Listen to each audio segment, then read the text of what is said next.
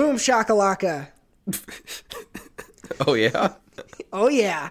We are here. It is episode 76 of the SoCo show. This is the co-host Cody Michael. I'm joined as always by the Soho Seth Ott. What was that giggle for? Because I was just picturing you you just being like, boom shakalaka. What the fuck? I, you should go back to the '90s and get your terms. Hey, here's the thing: is I I would recommend to all of our listeners find a way to use boom shakalaka in your conversations in the next week or so. It is so fun.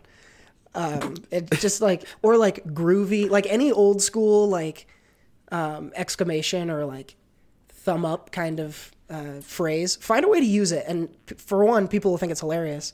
Um, and for another, it'll feel very cool. Anytime you, if you find a way, a reason to say "boom shakalaka," you will have done something amazing. That's what I think. So, yeah, find a way to use it. I say "boom shakalaka" because I'm incredibly excited uh, for episode 76 here. We got a packed show, a lot of great stuff to talk about, and I just feel good. You know what I mean? Like, I've been sick for like four days, and I'm finally starting to come out of it, and so I have all that energy that comes with that. And we got like playoff talk, we got movie talk coming up. I'm just fucking, I'm jazzed. I'm ready to go. And this is kind of like our first show show of, of 19, right? We had the, the special with Jared last year, which was a blast. Um, so if you guys haven't listened to that, make sure you go back and do it. But I'm excited to get back into the groove um, with uh, with just the two of us. Cowabunga. And, uh, Cowabunga. That's another good one. Let's see. What did I leave out? So we got playoff talk. We got uh, movies.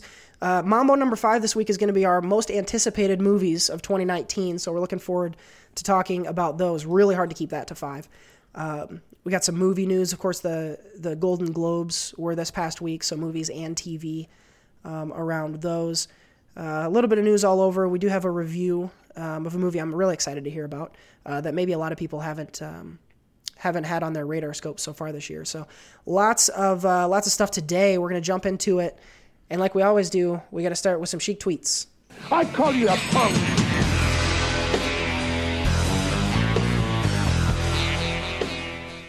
Didn't mention it last week, but this is wrestling related. Uh, R.I.P. Mean Gene. Yeah, Mean Gene. A lot of people know who he a- is, even if you don't know wrestling. But uh, let me tell you you something, Mean. Gene. Yeah, he's one of Uh, those guys, one of those faces you recognize even if you aren't like even a very casual wrestling fan. So that was a big loss for WWE. A lot of good like tweets and stuff. I'm sure the Sheik had one. Yeah, he, he he talked about it. That's not the Sheik tweet, but that's what reminded me of it. Um, they did a really nice tribute to him on on uh, wrestling on Monday, Monday Night Raw. Uh, Hulk Hogan came out, who's you know not the best person in the world, but he came out and did that one more time. The "Let me tell you something, Mean Gene" and all that stuff, which is cool. Um, mean Gene apparently, well, one, he has some very mediocre pizza. Sorry, Mean Gene. Um, but two, he was a singer before he was doing wrestling announcing uh, in like the 50s. He did like some of the like the oh, not doo wop is what comes to mind, but I don't think it's what it is. It's like where where it's like, a very high pitch, like high pitch, like ooh, you know, like the Barbara Hand, like that type of stuff. Like the Beach Boys? no, it's like even like slower than that though. It's like there's a band behind him and he's just like ooh, like that type of stuff. Okay, so kind of that old know. school like California. Yeah, they're just like real slow snapping and like that type of like it. I I heard a clip of it and you would not know. Like hearing Mean Gene say "Holy balls," which was his catchphrase. Um, like hearing that compared to him singing like at a high pitched tone, it was really weird. But anyway, that was a tangent. But R.I.P. Mean Gene. Iron is, Sheik uh, says, That totally unrelated. Joe Pesci, also formerly a singer. He had a he had an album come out when he was a kid. Little Joe sure can sing. "Oh yeah." That's 100% true. Or at least I heard that on Aziz Ansari's stand up. If it's true or not, I don't know. Well, as we've all learned, uh, you don't know if you can really trust what Aziz says. So All right. Anyway, uh, the Iron Sheik says, well, actually, first, I'll preface this. Um, we're going to talk about the Golden Globes. Uh, again, Iron Sheik is uh, a very uh, conscious man when it comes to entertainment and pop culture. He was, of course, watching the Golden Globes. So, Iron Sheik says, Congratulations, Iron Sheik. I can beat the fuck out of anyone with my pinky finger. Hashtag Golden Globes. he gave so himself if- an award. I don't know if everyone watched, but they, he did get that award. Uh, it was It was after the end credits they came back and they gave that one to the Sheik. So well deserved too, because that's true. The Pinky Finger Award goes to the Iron Sheik. I'm glad we got to this now because it's going to save time later on when we recap the globes. So It's true. Uh, congrats, congrats must go out for your Golden Globe to the Iron Sheik. I call you a punk.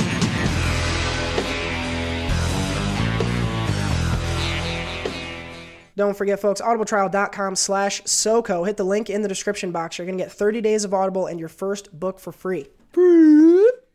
Bunch of stuff to uh, select out there. Let us know on the tweets at underscore Cody Michael, at Seth Owad, or at SoCo Show Pod what you're listening to, uh, and shoot us some recommendations. We could always use them. Uh, let's see here. No video game news this week, but we are very excited to talk NFL playoffs. Let's get to sports. Sports.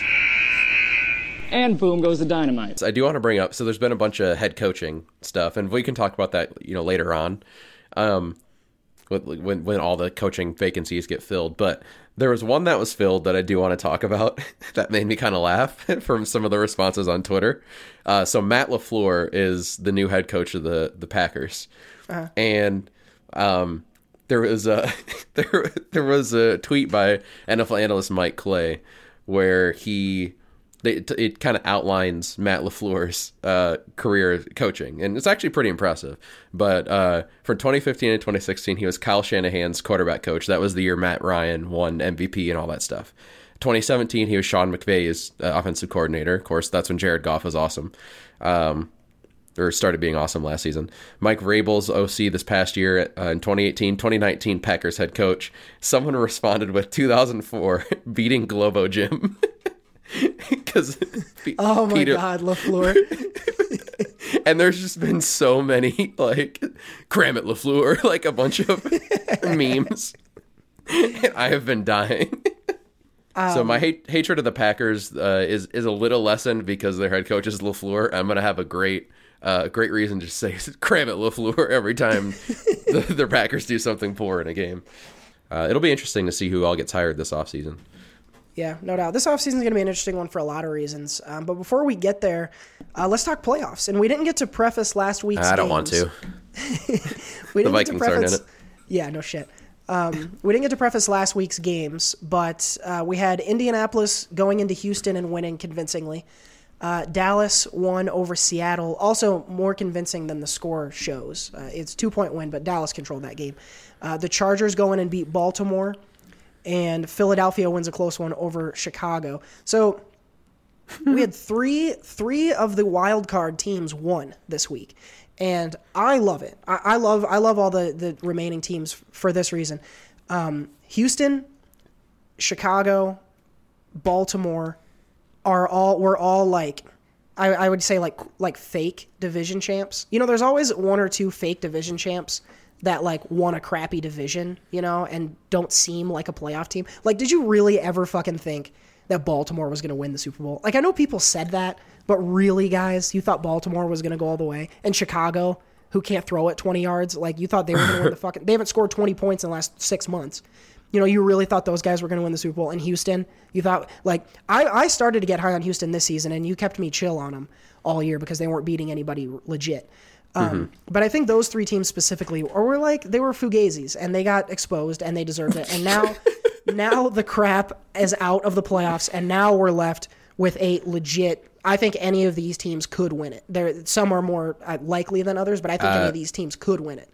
I think with the exception of the the Eagles, I, I don't think I still. I mean, I know I doubted them last year, and I've even kind of come back to you saying, you know, especially when you're talking about the Rams versus some of these teams, like off, you know, off off the mic, we've talked about it, um, and said, you know what, maybe watch out for the Eagles. I just this I this weekend, I think they're going to get piss pounded by the by the Saints, and I, I think they're going to get completely demolished by the Saints at in in New Orleans at that stadium. This is the New Orleans. This is New Orleans. Like even the year they won the Super Bowl, they weren't this good. They didn't have this much hype. So I, I I think I think this is that this is going to be a, a, a demolishing, especially knowing knowing how Philly is going to come into this game as thinking they're the Cinderella story and the you know the underdogs and all that stuff. I think uh, I think the, the clock is going to strike midnight and uh, they're going to kick straight in the going to get kicked straight in the balls by by New Orleans.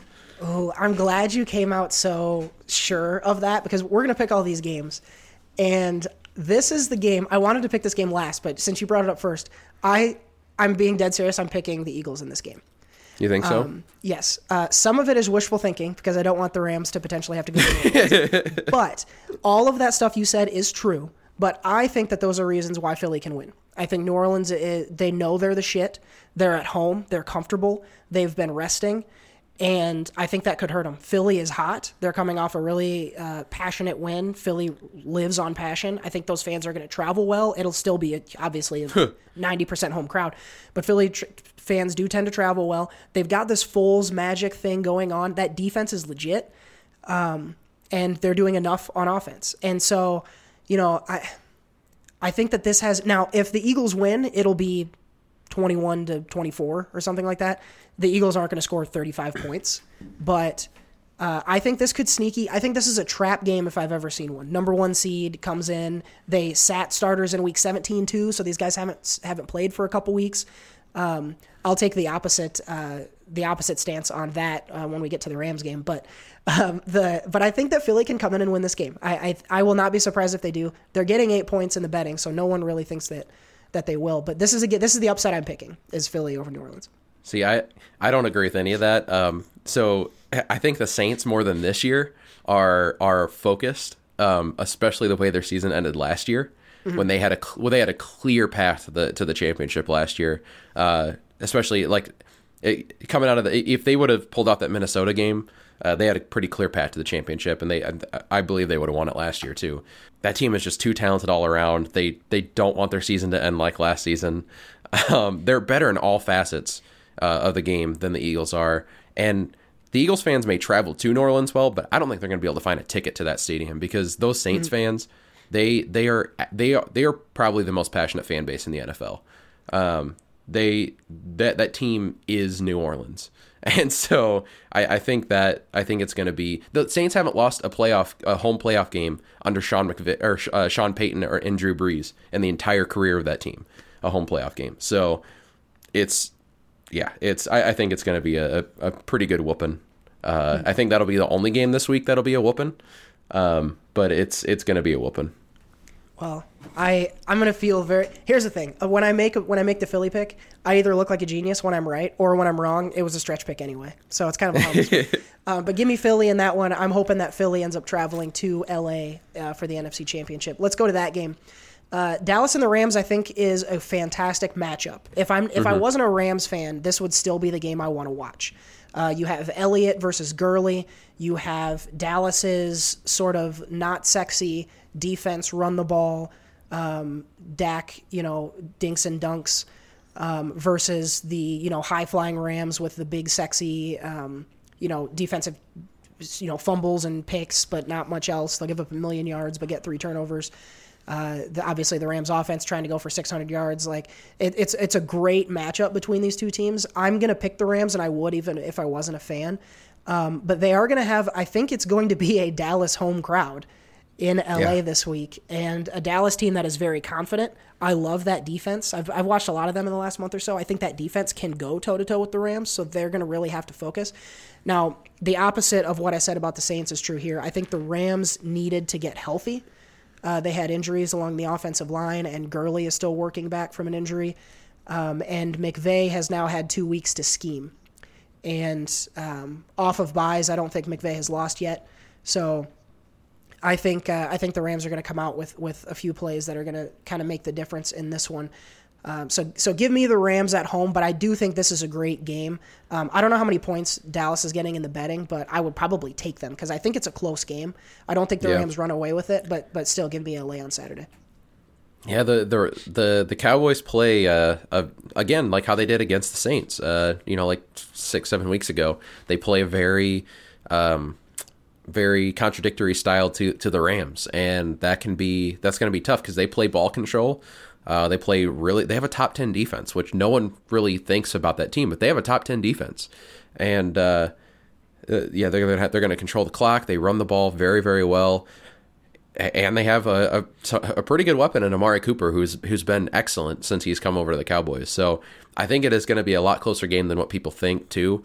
Um, like like you said, it's going to be a lot of Cowboys fans there. Uh, having been to to that stadium a couple times with two different fan bases, um, it's it, even just those games. It's usually about half and half, if not maybe close, like maybe 65, 65 45 or 35.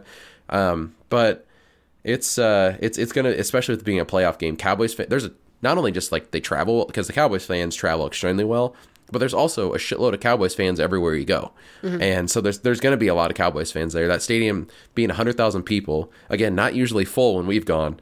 Uh, this will be a full stadium with a lot of Cowboys fans, so um, that's something to keep in mind with it too. But um, I think I, I think I just got to pick. I think I got to pick the Rams uh, in this. Uh, again, they're a team that last year exited early. They exited to a not only just early, but to a, a far, far, uh, far less superior team. A team that wasn't you know just didn't do shit the next week. Um, so they they kind of got embarrassed last year in the playoffs, and I think they're going to want to prove something. So uh, I, I'm I'm seeing a Rams Saints NFC Championship game that's going to be uh, off the walls.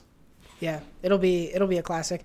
Um, for me, I think I think the Rams. Well, we'll we'll get to the Super Bowl later. I, I think the Rams stand a real chance based on the matchups I'm seeing to get to the big dance. Um, let's uh, let's change games. The first game on Saturday, Indianapolis goes to the Chiefs. I love this game as well. This might be. Uh, obviously, I'm going to watch the Rams. Um, God, they're all such great games. I fucking love the playoffs, man. I was going to say that this is my favorite game of the weekend, but I can't even say that. Um, I love Andrew Luck. I watched a lot of this Indianapolis game. They really handled Houston, and I didn't say Houston was a fake team, um, but they, they, I mean, Indy, they handled them. And Luck is playing out of his mind right now. I kind of want to pick Indianapolis to go into KC and upset them. That's a hard thing to do. Uh, KC has been, I mean, you've seen what they've done on offense all season. Um, I think this is another matchup, though, that is kind of like Dallas and the Rams, where KC is high flying. They don't play defense. They want to score 50 points. Indianapolis can slow it down, but I think they're better than Dallas on offense, is the difference. So, like, I think this is a great matchup. I think it's like a 27 to 24 game, and it's going to come down to kind of who has it last. Um, in the interest of, of keeping things interesting, I am going to go ahead and take Indianapolis. I think that this is a team that has all the momentum in the world. They've won like 10 out of 11 games. Andrew Luck is playing great. They're running it well. They're playing defense um, as good as anybody is right now. So I'm going to take Indy in a shocker. Um, and another reason is because KC, uh, I think I saw the stat today, hasn't won a home playoff game in like 30 years. I think Mahomes. I think Mahomes wasn't born yet. Um, and I would love nothing more than to see uh, our good buddies Dan and Sam disappointed again uh, by the Chiefs. So I'm going to go with Indy. I'm not super confident in it. Uh, it's more wishful thinking than anything else. But uh, but give me luck going in there and uh, and getting back to the championship game. Yeah, I I mean I agree with a lot of what you said, and I really want to pick the Colts. That's who I want to see, and I, I think it again. I think this will be a lot closer game than what what people are are thinking and what on paper what it what it should be. I mean, it you know if you're looking at these two teams during the regular season, the the the Chiefs should go in there and demolish them. You know, but I think it's going to be a very close game. I think again the the Colts play. I mean, I think the Colts are just a better Cowboys. you know, they they're they they they're a, really good defense. Um, they run the ball extremely well. They have a ton of weapons in the receiving corps. Uh, and Andrew Luck is when he has time, which again he's he's the he's the least sacked quarterback this year uh, in the NFL. When he has time, he can pick apart any secondary. It doesn't matter who the secondary is, he can pick them apart. So um, that all sounds like you know I, I want to pick the Colts, but for some reason I can't pick against the Chiefs right now. They just they've just done it all year. Patrick Mahomes has been magic. It's in Arrowhead. Um, it's going to be you know we talk about how loud the Saints the Saints stadium is going to be. Uh, the Chiefs stadium is going to be just as loud. There's no roof on the place, so but they create their own roof in that place with how loud it is. So um, it's it's going to be interesting. Um, I, I think I think I got to pick the Chiefs just really in a small margin of victory. Yeah, I'm not going to hate on you for that pick. I think this is a coin flip. Um, but I also do think that uh, I think if I think if Indy wins, it's a close game. But I think KC could run away with it. You know, I, they do. They obviously have that potential. Um, let's go to the fourth game of the weekend. Uh, this one is at uh, noon central on Sunday. I think this is the hardest game of the week to pick. Uh, we have the Chargers going to New England. Chargers won last week over the Ravens. A little bit of a sloppy game. Uh, New England, everyone is saying, is down. They've had the bye. Uh, Belichick and Brady have never lost coming off of a playoff bye. Um, it's in Foxborough. Y- here, I think you have two teams. I think the Chargers I have been on all season. Uh, I, they are still a pick of mine to get to the Super Bowl. Uh, I'm still hopeful for that. Um, I think they've been a little bit exposed in recent weeks uh, to not be such a sexy team, especially last week. Even though they won that game and they won it convincingly, they didn't finish drives when they should have. They kicked a lot of field goals. They let they let Baltimore back in the game late, which you can't do. Obviously, you know what Brady can do. And then you have New England, who talent wise, I think this is one of the least talented teams Brady has had. Uh, they're banged up. Brady has looked slow. Gronk has not Gronk. Um, and so I think you have two teams here that you, I just don't know what you're going to get out of either of them. I'm gonna I'm gonna pick the Chargers here because they're because they were my Super Bowl pick preseason. Um, but I, I do my my head my brain would go with New England. Um, coming off the bye at home, eh, you can't. It's really hard to bet against them. I'm I'm betting on the Chargers just because again they were my preseason Super Bowl pick. Um, I, I I would assume that you your cooler head will prevail on this one. Um, I don't know actually.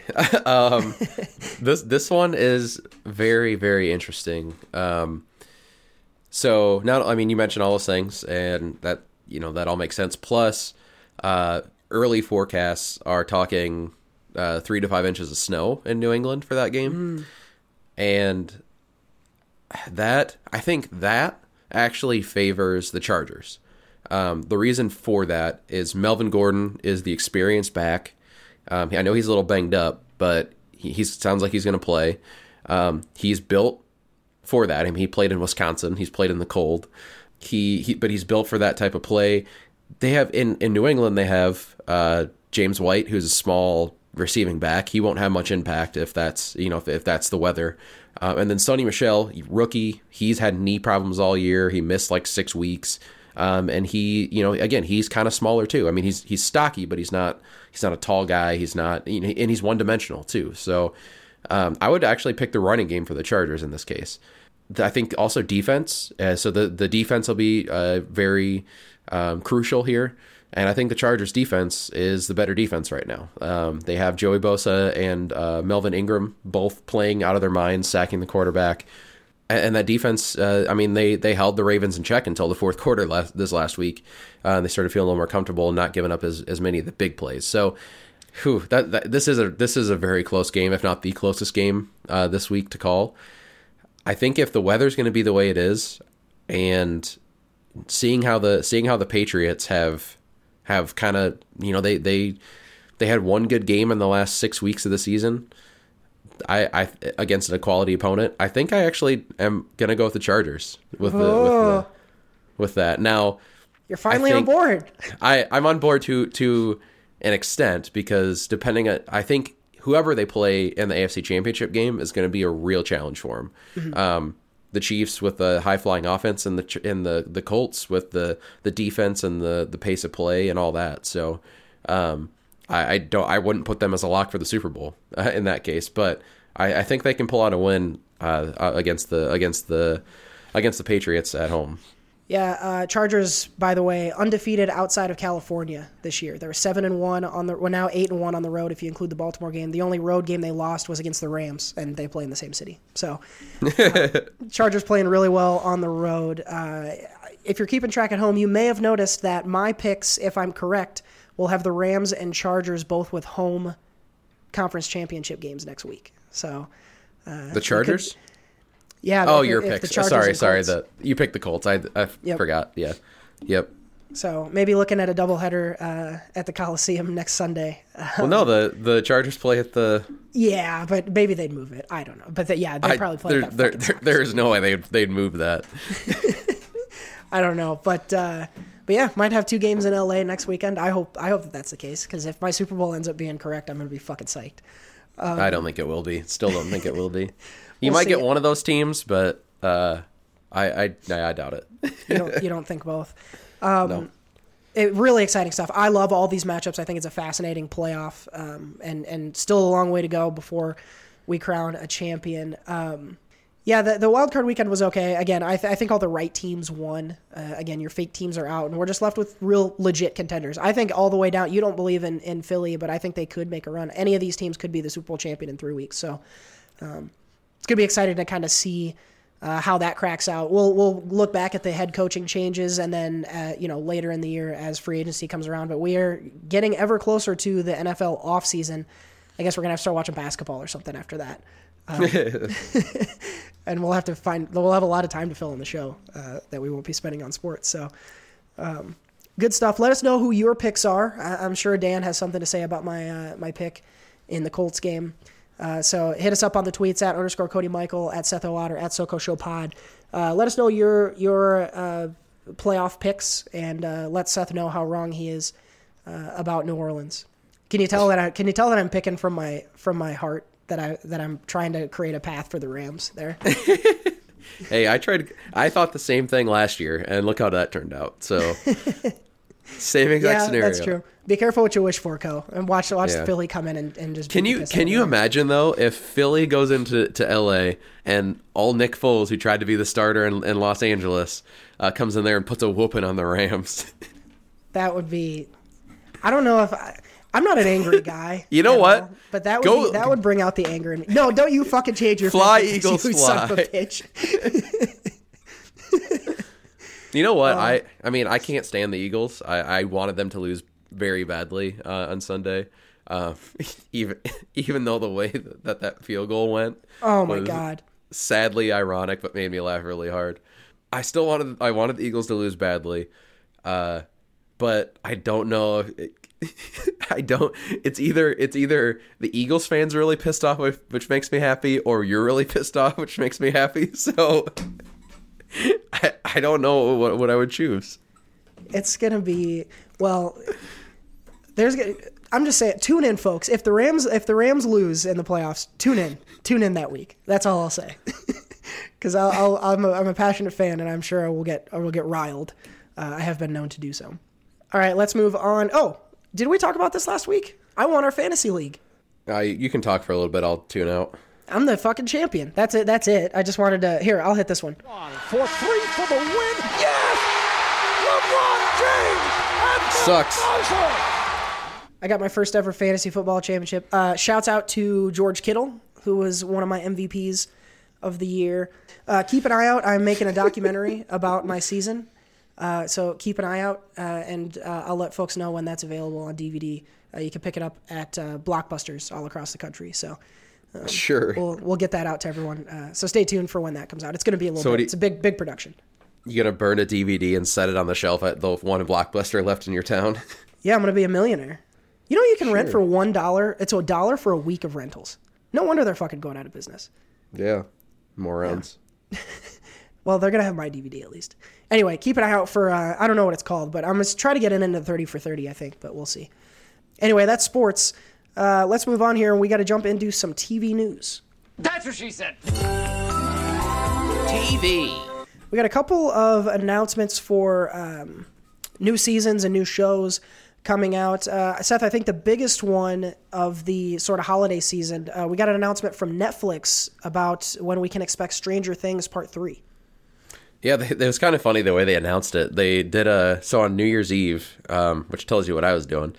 Uh, they uh, the, on the Twitter page for Stranger Things, they did a uh, like a live video, live video stream thing. Um, uh, like at uh, it would be, I think it was like eleven fifty seven, whatever time zone you're in, and uh, they counted down like with the with the a video from like 1985, Dick Clark's Rockin' New Year's Eve, and they kept like intercutting it with a commercial from the mall that the show was going to take place in this season.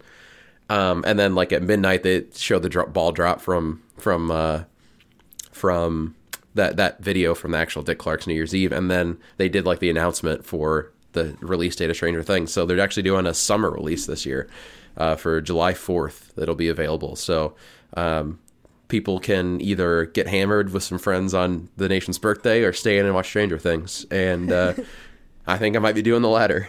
Uh, no surprise there. And, you know, that that again is just the level of commitment that Seth has to this show, guys. He he's gonna make sure he watches that all in one day so he can review it for you, the listener, uh, while all of us are out drinking domestic beer and throwing up in backyards. uh, it's gonna be good stuff. Speaking of throwing up, uh, a lot of gross stuff happens in the Netflix show The Punisher. And uh, we spoke a couple weeks ago. We've known for a bit that it's coming out in January, but Seth, it's coming out pretty soon here, and we have an official date. Yeah, um, July 18th is the official date uh, for for the Punisher. What will likely be the final season. So uh, definitely keep an eye out for that when it drops here in a few and next week actually. Next be a week from when this episode drops. That's right, Friday the 18th. Keep an eye out for Punisher Part Two. Maybe maybe slow watch that. Maybe don't binge it because this is the last you're gonna get. I think of, that, uh, of the whole Netflix uh, Marvel thing. So uh, don't burn it out too quick, or then you'll be out of it. Uh, we're going to keep it in the realm of superheroes, and the CW is potentially still uh, going to be getting another new superhero. It sounds like another step has been made toward a Batwoman show. Batwoman. Yeah, so the so she premiered in the CW crossover. She's getting a pilot order, which doesn't necessarily mean that the show is going to be fully, you know, be a full go or anything like that. But um, it's uh, they're going to at least shoot a pilot, kind of see where that goes. Um, maybe air it, maybe not. And uh, you know, if the executive likes likes it, they'll they'll uh, either order some more episodes or do a full series. So we'll see. I, again, I liked her. Uh, I liked liked the what she was in, but um, you know, as we've seen with other things too, it doesn't necessarily mean a whole show can be carried by that. So mm-hmm. we'll see what happens. So are you knowing nothing else and assuming nothing else? If I said Seth, it's up to you. Yes or no? Do we get a Batwoman show? Would you want it? I'd at least I'd at least watch it or give it a shot. Yeah, I think um, it's kind of weird to me how everyone wants to skirt around a Batman show, but no one wants to just make a Batman show. You know, even Gotham isn't really a Batman show. Like, why not just make a Batman show at this point? You know what I mean? Am I am I weird in that? Like, why is everything so Batman adjacent? Even the Titans show on the CBS or the DC Universe app thing has mm-hmm. like is featuring Batman very briefly, but no one will just make a Batman show. Do you think everyone's just afraid of that, or I don't know if there's like contractual shit where no one can make it? Like, why are we dancing around Batman without actually doing it?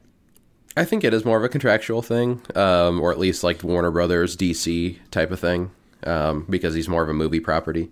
Mm-hmm.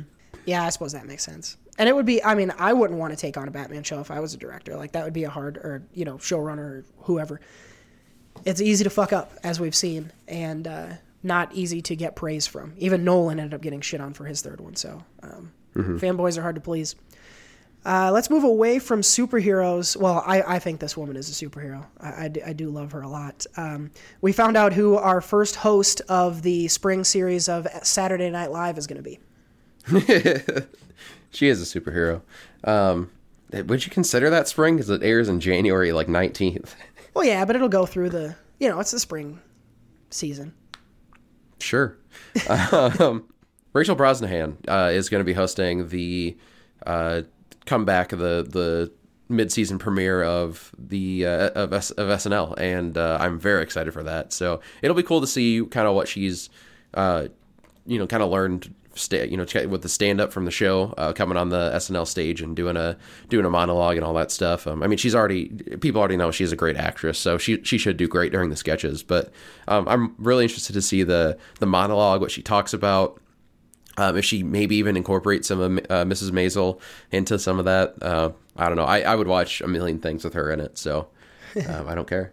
All right, so we'll keep an eye out for Rachel Brosnahan on Saturday Night Live, January 19th. I'm excited for it to be back. I've been watching um, the latest season as it's been on. And I think it's been good stuff. You know, it's everyone always kind of wants to shit on SNL, but I, have enjoyed it a lot. And um, it's always nice when SNL is back. That whole winter season where there's no TV is a real bummer.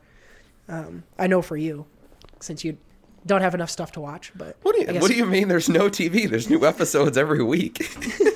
during Christmas and stuff. I thought they all go not during not during Christmas, but uh, I mean starting January, there's tons of shit on. So, but it comes back on and everything else comes back on. So I'm just loaded with all the other stuff. oh well, there you go, folks. In case you forgot, Seth Ott committed to bringing you good podcasts by watching all the TV. Actually, uh, no. This is uh, this is it. Bye. See ya. Um, before we get forward uh, into the TV quarter this week, uh, let's touch briefly on the Golden Globes as it relates to TV. So I'm just going to highlight some of the winners and get Seth your reaction on them. Um, best TV series. This is a category we didn't know anything about, but you did predict The Americans to win, uh, which it did. Um, this, I believe, was the final final season of The Americans. Is that right? So yeah. Um, and I don't. Know you haven't. You've never watched this though, right? No, I no, I, I've been told it's amazing, and it's one that I've wanted to go back and watch. But it's again, it's I think it's like thirteen hour long episodes, and there's like seven seasons, and it's just so daunting to get into a show, especially one one that one that's over now. I just don't know, you know, if I want to invest all that time when I have so much other shit to watch. Yeah, I don't blame you. Well, they're finished and they'll be on some streaming stuff before too long, I'm sure. So the Americans, Amazon Prime. Yeah, there you go, Amazon Prime. Uh, let's see. So that's best drama. Uh, best comedy. This was a little bit of a surprise to me, but it went to the Kominsky Method. Um, we had Mrs. Maisel, Kidding, The Good Place, and Barry were the losers. Um, we had talked about the Kominsky method, a while ago, and uh, Michael Douglas also wins for his uh, lead actor in that show. So the Kominsky, Kominsky method, a big winner. Um, having seen that, are you going to give this one a shot on Netflix? Maybe, but so there's a caveat here. So the the Golden Globes, and I've been hearing just more and more stuff about this recently too. I, I listened to a interview with a producer who tore the Golden Globes a, a, a new asshole basically, but the Golden Globes is run by the the Hollywood Foreign Press Association, which is a bunch of um, basically just a bunch of people in the press, right? And whereas like Oscars, Emmys are voted on by people in the industry and you know in in that certain sector, people who make the stuff, people the peers and all that, you know, all that. It's it's it's a group thing. It's people recognizing people whereas the foreign press they have an agenda going into this stuff and it's to create news. It's cr- to create press. And they did this last year with Maisel, and they turned out to be right, where they just picked the new show and they, you know, they they gave it to them. They they did it. They they said this is the new show. Go see it. We want we want to be the trendy, you know, the trendy award show, and it worked. Mrs. Maisel's awesome. More people watched it. Got another season. All that stuff. Um, but they again, Kominsky Method's been out for like a month. Um, same thing with like that Poe show. No one's seen a second of that show, and that was nominated all over the place. Um, they they just they they try to be they try to be trendy and upfront and get everyone to pay attention to them, but it doesn't. The, the Golden Globes just they they don't really have an agenda other to other than to get seen, and so like Rachel Brosnahan winning, which is great. I was very happy about that, but um, she's I, re- I read a stat. She's the first back to back winner in ten years since Amy Poehler or since uh, Tina Fey did it for Thirty Rock. But ten years ago, you know who was winning all the Emmys? Julie Louis Dreyfus. She was winning consistent Emmys over and over and over again. She never. I don't think she ever won a Golden Globe, or if she did, it was like maybe one. Uh, Tina Fey was. I, I don't know if she was even nominated in all those years for Emmys. You know, so like they're just they're just all about trying to be different and trendy. It's not really about what everyone thinks is best, and so that's why I hate the Golden Globes. Yeah, there was some questionable, and I think like I think they can still have value, right? So it's kind of like um, you know, critics' choice versus people's choice. Like there's still a there is a group of people who voted for this, and you know, of course, if they have an agenda, there's a different thing here. But like, I think that to to think to say that like the Emmys are correct and these guys are wrong, I think is like not a cool thing. But because I think they have value, but yeah, to the extent that you're saying they're trying to make press with their winning with their choices and not they actually just really liked Rachel Bro- Brosnahan, that is a problem. Um, but I don't have an issue with different groups of voters choosing different things. I I think that's okay. But but I yeah, I don't like what I'm hearing. If if they're really just trying to make news, then that's really frustrating because and and that does bear out because looking across the rest of these winners, Sandra O oh wins for Killing Eve, and that was a tough category. Keri Russell, Julia Roberts, and Elisabeth Moss are in that one.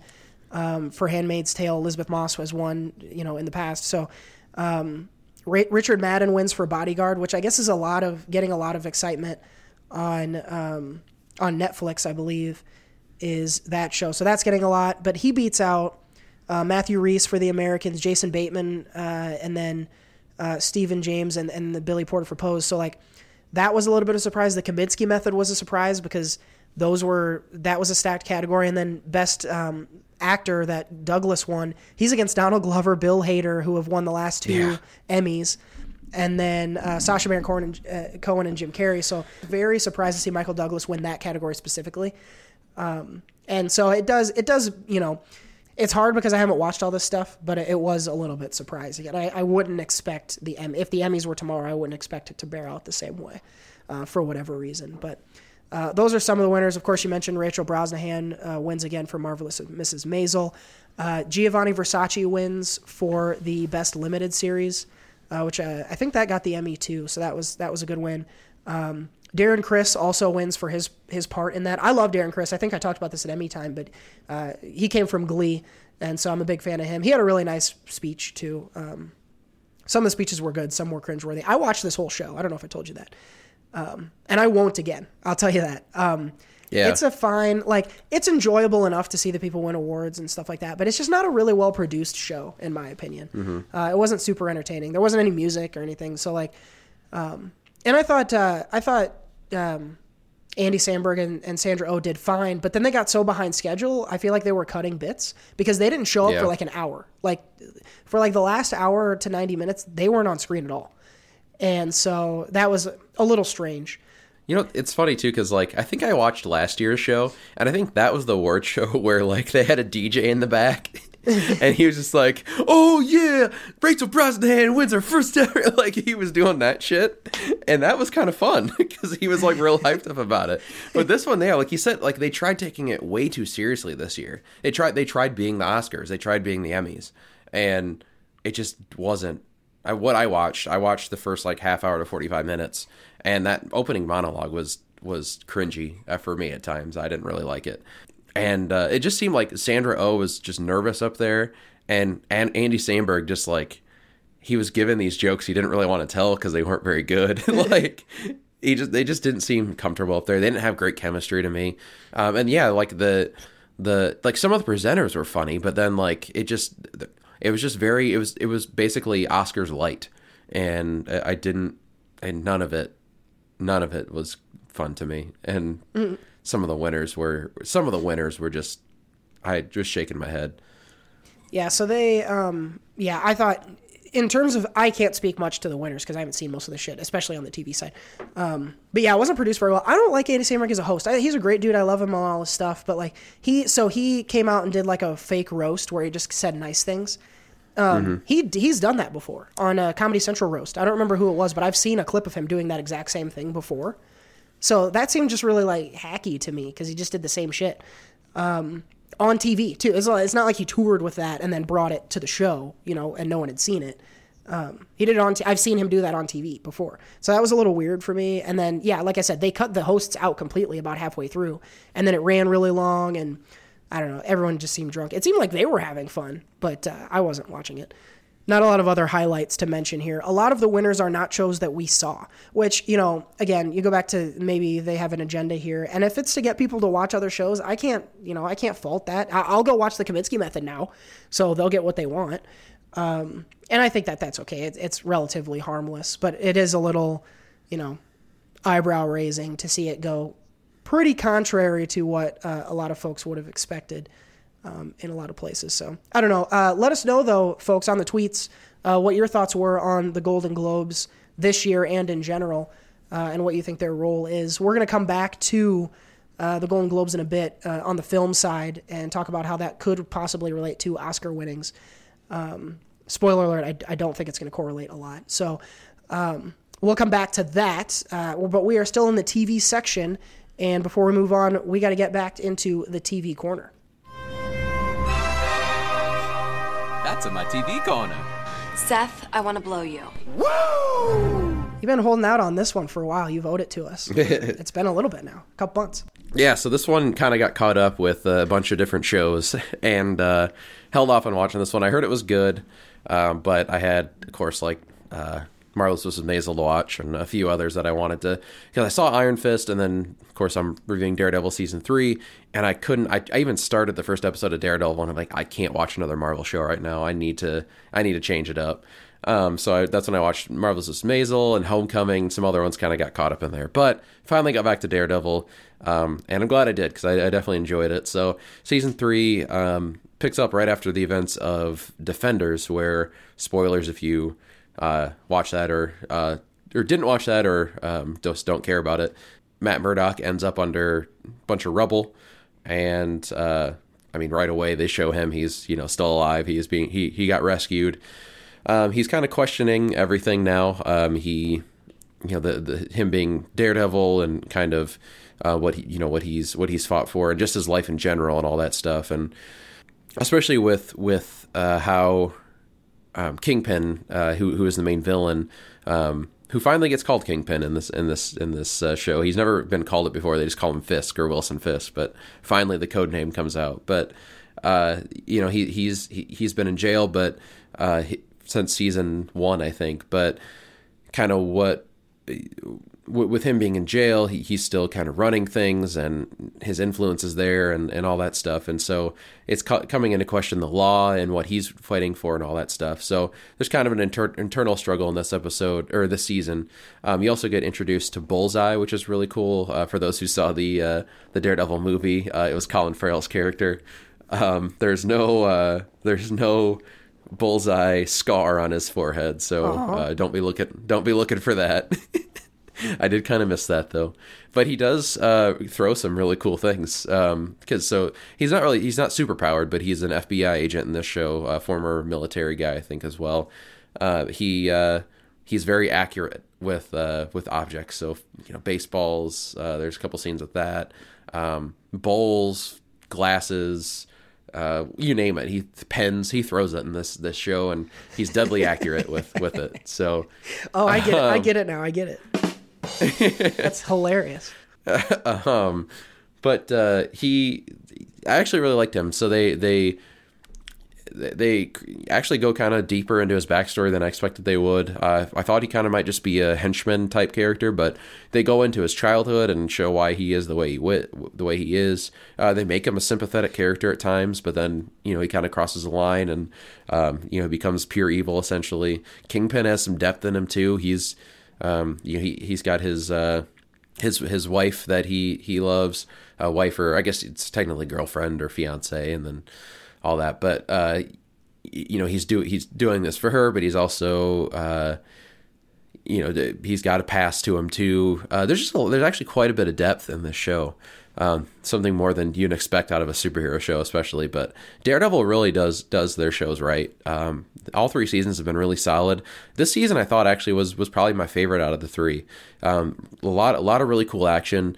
Uh, they take take a lot of stuff back to basics in this show, um, in terms of even just the fighting and uh, like you see even in, in the promos, uh, he's wearing his old black suit from the first season, where it's just basically a, a black uh, handkerchief over his head, wearing some black clothes as well. So um, the suit does come into play in, in some episodes, that the actual red one, but um, that's uh, that would be kind of kind of going into spoilers a little bit, but um, yeah, it's it's uh, it's back to basics, but um, it's it but it adds such such a, a, whole bunch of depth to all the characters. Karen Page has her own episode. Uh, Foggy has a has a lot more to do in this this season. Um, just a, a, again, really really solid season of, of the show. It sucks that uh, it's done now, or at least done on on Netflix. Um, they uh, they ended it in a way that actually makes quite a bit of sense for the ending, uh, but with a little cliffhanger too. So um, I would definitely recommend checking out if it's one that you haven't uh, gone to, kind of like I did. You're, you're, waiting on maybe because, uh, or you just weren't going to see because you know it's ended. Uh, I would definitely recommend checking it out. It's it's worth a watch. Uh, my probably my second favorite overall uh, Marvel Netflix season, um, behind Jessica Jones season one. So I would probably give it. Uh, I'm gonna give it like 4.3 pens to the neck out of five. Ooh, I love a good neck pen.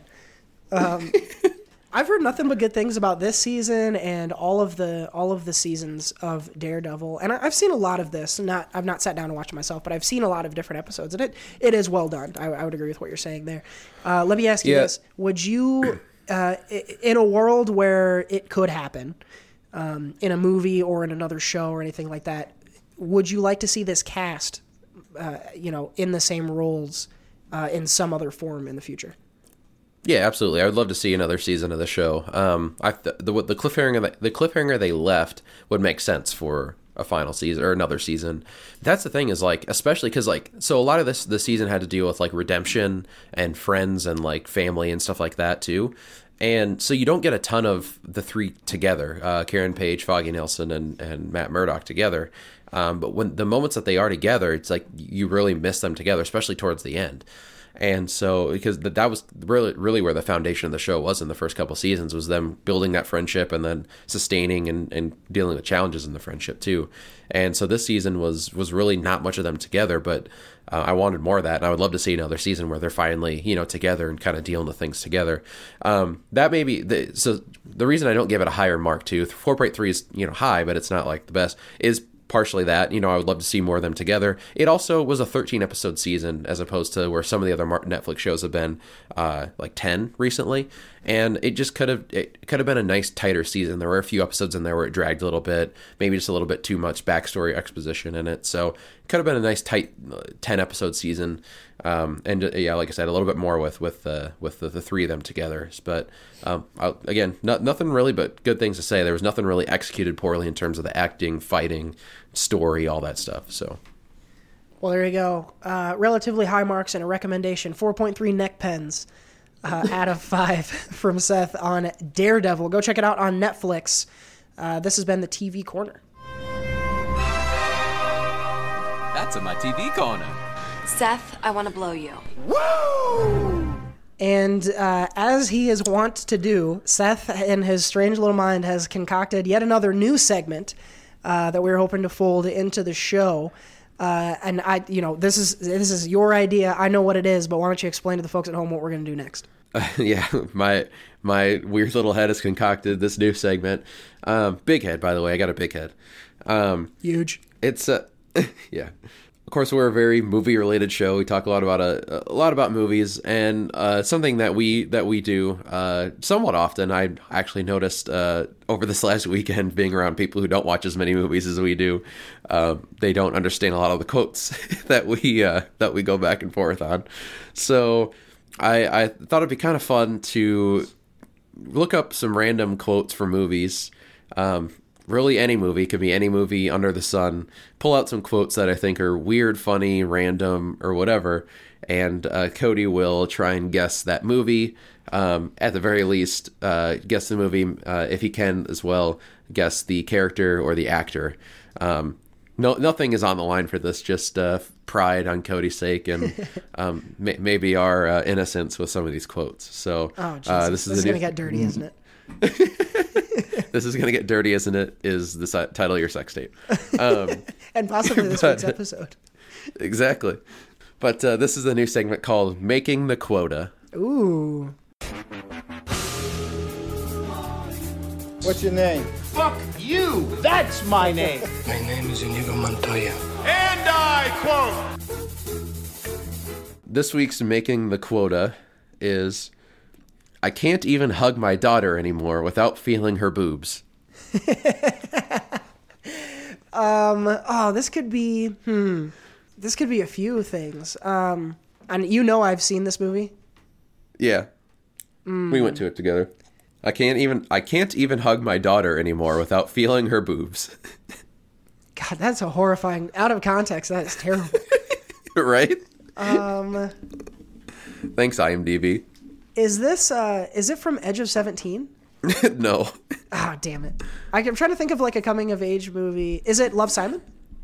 No, we saw it uh it was earlier in 2018. It was like Oh, oh, it's uh, it's uh, Blockers, right? Is that John yeah.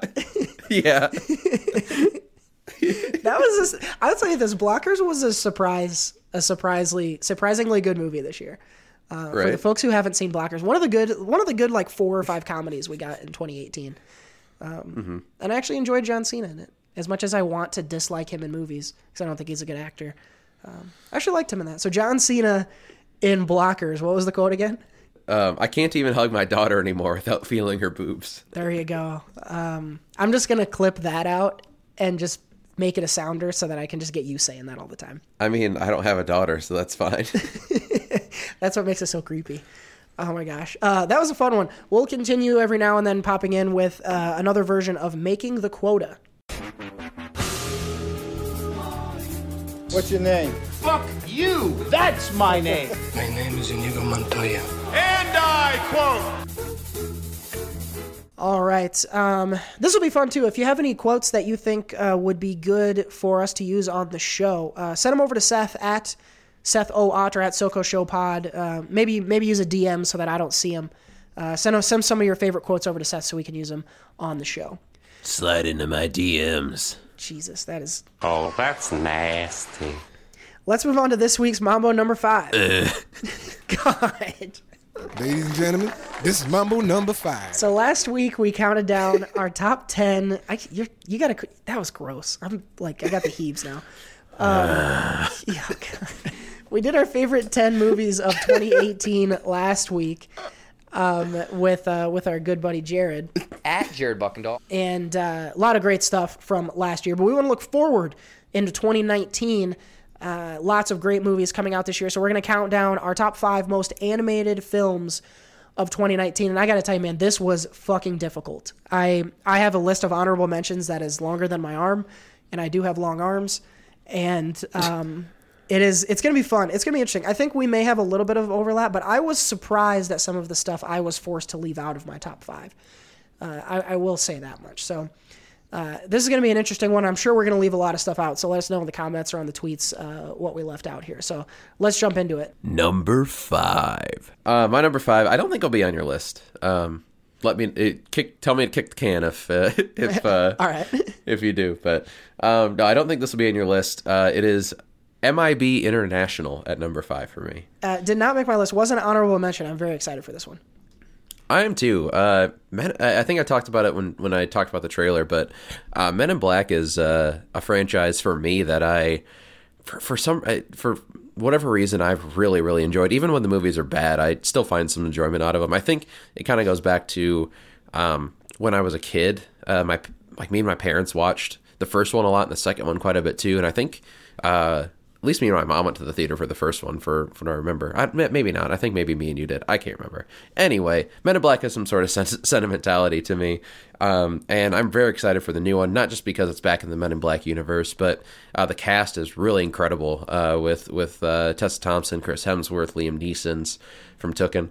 Um, so it's it's uh, it's I think the cast is, is great. It's going to be uh, Cam- uh, Kumail Nanjiani's in it too, doing a voice. So the cast is great. the The trailers looked great with the some of the different weapons and a little bit of comedy they put in there. And um, yeah, I just think I think it's going to be a lot of fun, and I'm excited to get back into that universe. So um, probably not on a lot of people's. I don't think it was even on Jared top, Jared's top ten. I think it was an honorable mention, but um, it's uh it's for me it's up there. I'm excited to see it.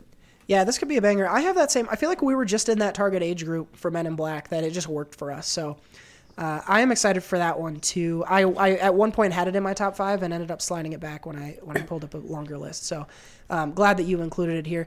Uh, a lot of people are going to be surprised that this is a number five for me. I, I very nearly left it off my list. This is this is how packed this year is. My number five most anticipated movie is Spider-Man: Far From Home. Whoa! There, there are four movies that I am more excited about than Spider Man this year, which is saying a lot if you know me at all. Um, I, I mean, it's Spider Man. That's why I'm excited for it. The reason it's not higher is because I have no fucking clue where it's gonna go in the timeline. It's it's coming out after Avengers Endgame. There's a lot of questions that we just I just don't know anything about this, and it could go in any number of directions. So I'm a little like trying to temper my excitement a little bit and go in a little more cautiously because I don't know where this is going to go. But it's Spider Man. So I'm going to be there night one for sure. Um, so it came in at number five for me. I don't need to elongate about Spider Man any more than that, I don't think. But uh, so maybe maybe a little lower than some would have. Ex- gross. Tried to hit the Um, sounder, but I missed it. Uh, here, I'll do it. Oh, that's nasty. So maybe a little lower than folks would have assumed, but that I, I couldn't I couldn't leave it off my list. Yeah, I didn't think it'd be number one. I think I know what your number one is for sure, but I didn't think it'd be five. I thought it'd be maybe number two, uh, three at the, the at the very least. So a little Mm-hmm. Yeah. surprised. You'll be. Um, Uh, I a- think it- when when you hear my list, you'll say, "Oh, okay, I get it."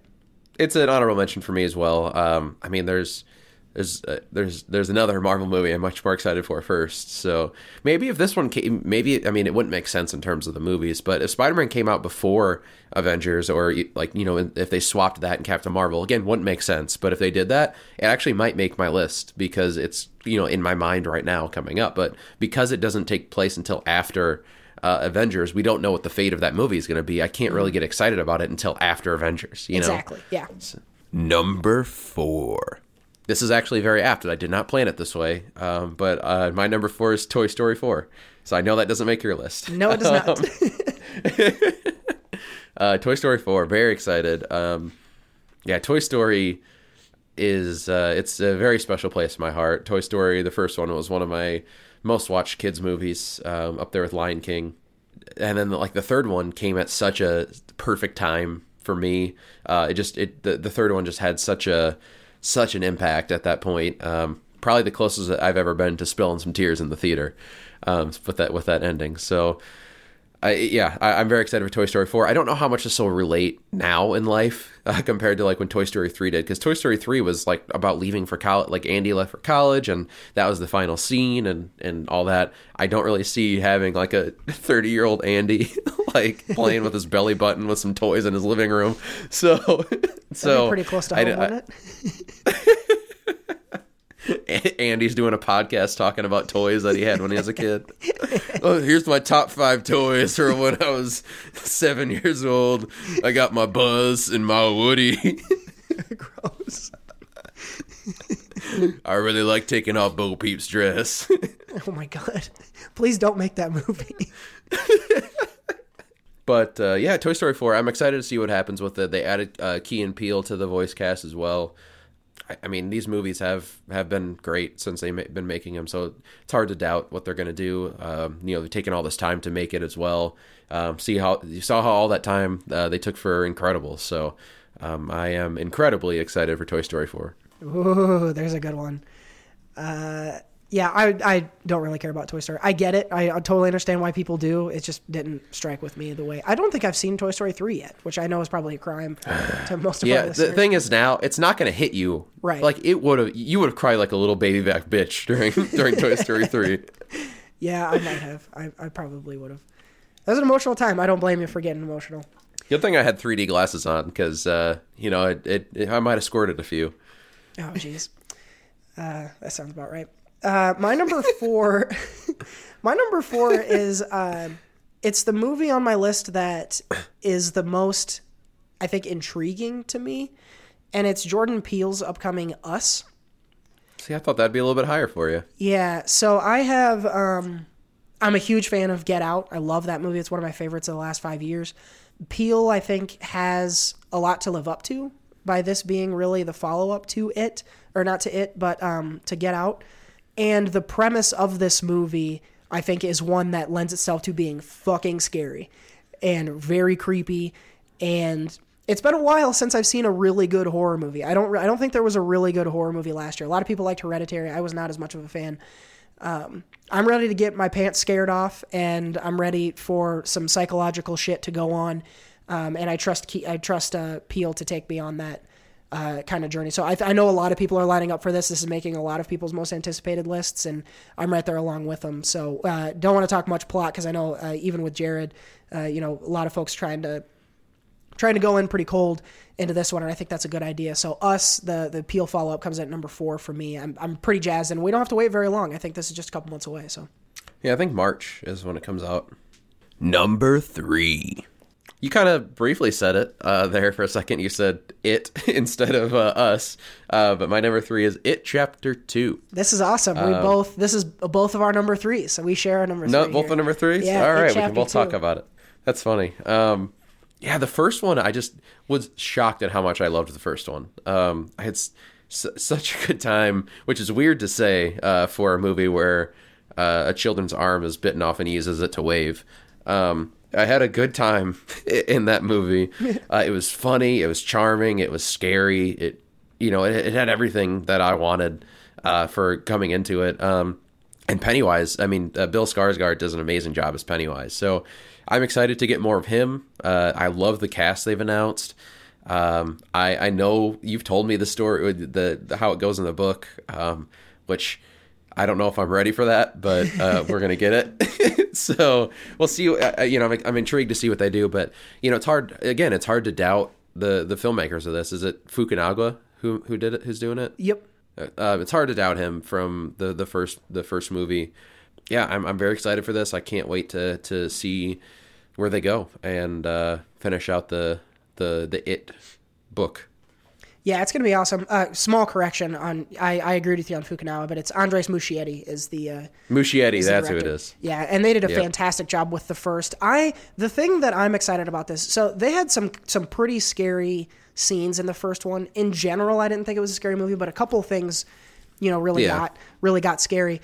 They were trying to scare kids in the first one, and bringing that up to grown ass adults. You know, they're probably about 40 now. Um, and what's going to scare them is going to be really, really interesting. I think this could get super fucking dark and super scary, and it's going to get pretty emotional. If it if it goes anywhere close to the book, there's going to be a lot of really great. I've always said about the book, it it's not a horror book. It's got scary stuff in it, but it's about a million other things. And so, if they can tap into any amount of that depth and still deliver some good scares, I think this is going to be a hit. It's probably going to do a bunch of fucking money in September when it releases, just like the first It did. Um, I think this is this is going to be a top ten movie of the year, I believe. Um, when we get to the end of the 2019 box office, even in a packed year, and um, I think that it's got a lot to live up to. But they've they've taken the time. They've got a banging cast. We, even, we haven't even mentioned the cast yet. is incredible. I think this could be really good, and I'm really looking for it. It's one of my probably my favorite book I've ever read, and the first one did it justice. So if they bring it in for a nice landing, I'll be very happy with how this adaptation turned out. Number two. Uh, my number two is the one that uh, I I'm I am. I mean, this is hard. The, my number one and two is very hard to to distinguish and and separate for me. But um, I I decided number two is one that's coming. I think it's coming a little bit sooner than my number one, and uh, uh, the trailer so far has has only ex- ramped up my excitement. But uh, it's Avengers Endgame is my number two. For two, oh, I don't know what your number one is then. Oh, you, you'll know. I do. Maybe I just haven't thought about. I, th- I thought for sure Avengers would be your number one. I, it didn't make my top five. Um, Didn't so- make your top five. No, I didn't. Okay. Uh, I had it on there high again. I had it high, but I had to keep sliding it down for some of these others. But no, this go ahead. This is Okay. uh, obviously you know, duh, it's on here. Yeah, yeah. Avengers Endgame. Uh, it's uh, it. I mean, I'm very excited to see what happens uh, with with with with this movie. I And the first one was such a such an insane reaction coming out of it. I just heard today actually that so the the Russos who directed, wrote all this stuff and everything. Um, all of the all of the trailers, all the footage everyone's going to see beforehand takes place in the first 15 minutes of the movie. Everything else, like so, trailers, TV spots, all that is all within the first 15 minutes of the movie. That means everything the the two hours 45 minutes after that will not be seen by the public until they see the movie. that is the So- best thing I've ever fucking heard. I lo- this Right? just just just jumped up my list so far just because of that fact. I fucking love this. That is amazing. Yeah. Yeah. So and and I mean some people have kind of discussed like do they have that power and usually no. You know, usually that's that's kind of up to uh, the people who make the trailers, but um, people are going to this movie anyway. You know, it's everyone's going to this movie. They don't really need a trailer. you know, so if if that's the case and I hope that's that's what they continue to do, it, this movie is going to be because think of i mean even and, and and marvel does a good job of like cutting stuff out of trailers you know? Like um in in the infinity war trailer hulk was there and he wasn't. He was in the hulkbuster instead. You know so they do that. They cut stuff in and out of trailers. But if we don't see two hours and 45 minutes of movie that's all fresh stuff and that's the movie like that's basically the bulk of it that's all of the important stuff in the movie. That's awesome. That's going to be so cool. Um, it's going to be such an insane theater experience. I cannot wait for this movie and, and to see where, where where it goes and kind of where the, the mcu is going to head after again it's insane how anyone can be excited about a movie after 10 years of that movie essentially. But yeah, it's going to be awesome So I love that. I, this is what all trailers should always be. Just tee me up and get me into the theater, right? Give me something from the first 10 minutes. I don't need to see the big action shot in the third act in your trailers. This is more about trailers than Infinity War for me, like or uh, Endgame for me. But like just just get me to the theater. Give me the first little bit. Tell me what's what the start point of the movie is. Put the little fucking ball on the tee and then come hammer a 300 yard drive. I think they're I think they're setting themselves up to do just that here. Right now, the reason this doesn't make my list. Right now, I am in in my Marvel cycle that I tend to go through. Right now, I'm in the cautious optimism part where I'm really trying not to get super excited and then let down. As we get closer, I'm sure I will get much more excited as I did last year. And so, um, but I, I am. I mean, you can't not be. I've watched 20 fucking movies to get ready for this one. Of course, I'm going to be jazzed up uh, when it does come around. So we'll be interested to see how uh, how Captain Marvel sets it up and, and, and gets us ready. And then uh, maybe I will watch some teasers if uh, if I know that it's not going to spoil anything major for me. So we'll see. We'll see. Um, but one one I expected you to have on your list, I left it off of mine. But uh, again, uh, may, maybe potentially biggest movie of all time numbers is what we're looking at for Endgame. So a lot of people looking forward to that one. Okay, so my number two is like a perfect storm of movie for me. Um, Once Upon a Time in Hollywood. And Huh. so this is Quentin Tarantino's next movie. It's got uh, it's got a setting that is like 60s California. It's going to involve uh, maybe like the Manson family murders and stuff like that. Just this cast: Margot Robbie, Leonardo DiCaprio, Brad Pitt, Dakota Fanning, Kurt Russell, Al Pacino, Timothy Olyphant, James Marsden is in this. Tim Roth. I'm sure all of the, uh, you know, several of the um, usual Tarantino characters are going to be in this. Don't be shocked if Sam Jackson shows up, and it's fucking Tarantino. Like the story, the the set in the past nature of it, DiCaprio and Pitt as like kind of your two leads here. Um, and and it's this is all things that I want. Tarantino is probably my favorite filmmaker that has been making movies in my lifetime. So like, this is everything that I want to see. And uh, you know, as much as I'm really jacked for like Infinity War, I I- or Endgame, I I have I know pretty close to what I'm gonna get out of that movie. This one is so nebulous right now. I have no clue, and I've never been disappointed by a Tarantino movie. So I'm really really excited to get to this one. I think it doesn't come out until like September, so it's going to be a little bit. But um, number two on uh, August is when it comes out. Mhm. Uh, number two on my list right now, mainly because I'm such a ta- fan of Tarantino and I love this cast. Number one. John Wick Chapter 3, bitch. Yep. my second chapter in, in my top five list. With It Chapter 2. A lot of chapters coming out this year. No, yeah, John Wick. Come on. Come on now. Um, I'm I'm pissed you didn't make your top five. I think I'm so Um, I I love John Wick as much as you. I have to say I'm uh, just like my Marvel thing. I, I'm cautiously optimistic on this one because I think No. I mean I, I know that the th- I know that there's the John Wick thing right, which is he shoots guys in the head and kicks them in the nuts. Like that's his thing. I've seen that now for three hours. So what next can they do? And I'm in the I'm in the realm of like, come on, John Wick, impress me this time. I know that you're just if you get more of the same, you'll be psyched. So I'm I'm just a, I'm just waiting back a little more than you are. I'm still very excited for this. I love the first two as much as you do, um, but I'm just a little more uh, skeptical going into this one than I think you are. No, yeah, no, and, and I, I even like when I put it number one, I was like, this, this is, I'm, I'm very pumped for this movie, but this, this easily could be the worst movie, uh, not only of this list, but the worst movie of the year potentially. Uh, Keanu Reeves is not a great actor. I don't know if you know that, and uh, and so um, it could be a terrible movie, and I'm fully, I'm fully aware of that. But I like the first movie. It it took me like two years to see it. It took you like 4 I finally had to like I had to I had to like drag you to like to to watch it one day, um, and it was awesome. And then we saw the second one, and we were fucking like yelling in the in this theater, and like That was a fun it was awesome. It was awesome. Um, there's just like there's not there there's very few theater experiences like seeing a John Wick movie, and I'm so pumped to go see this movie. Um, yeah, I mean it could be the same movie, but I mean they they like like we talked about. We went in depth about the second one, just like how they slowly peeled back layers of this universe. I think there's enough of a foundation here where they you know they can they can do just enough to uh, you know continue to add to the story, uh, finish out John Wick's story anyway. Um, the the action and uh, fighting has been amazing. Uh, I expect them to to take it to another level with this this one. Um, I think it's just, I I again I think it could be terrible, but I, I personally have high hopes, and I I feel like it's going to be awesome, and it's going to be over the top, and it's going to be just like I think it's going to be the most fun you're going to have in, in the theater this year. It might not be amazing storytelling, but it's going to be the most fun, the most fun two hours you'll be you'll have in the theater this year. I hope so. Yeah, I mean, you're setting yourself up to be disappointed. I really hope you aren't. I I, ho- I really want this to live up to uh, everything that that you want it to be. I really do hope so. Um, but in a year from now, we could be talking about it i- i- in a list that we don't want to be. we'll see though. I think that's a good parlay into my number one, uh, which is of course Star Wars Nine. Duh. Um, everyone who knows me knew this was going to be on top.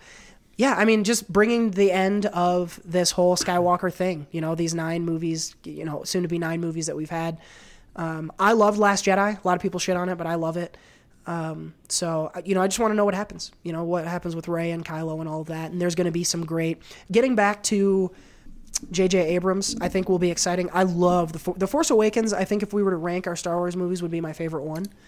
And so, getting back to him, uh, he really does that kind of grandiose, you know, feeling of like wonderment and you know, really just being excited about being in the world of Star Wars. He did that really well in the Force Awakens. So I'm excited to get back to that and bring a conclusion to a lot of these storylines, and really just see, you know, again, you know, like a couple on the uh, like um like the previous one on my list, Once Upon a Time in Hollywood. I don't know what's going to happen in this. I have no clue and I like that. You know, the fact that it's a mystery is cool to me. Still no title, still no footage, and I say wait as long as you can, uh, all the way until December, uh, or we're gonna have to wait until we get this one. But I'll certainly be there on night one for Star Wars because duh, it's fucking Star Wars.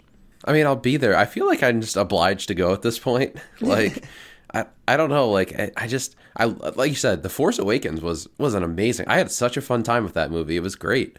I loved it. And then I saw Rogue One, and I was just like, ah, whatever. And then I saw Last Jedi, and that had moments where I was like, this is cool. But I, I, I mean, I wasn't blown away.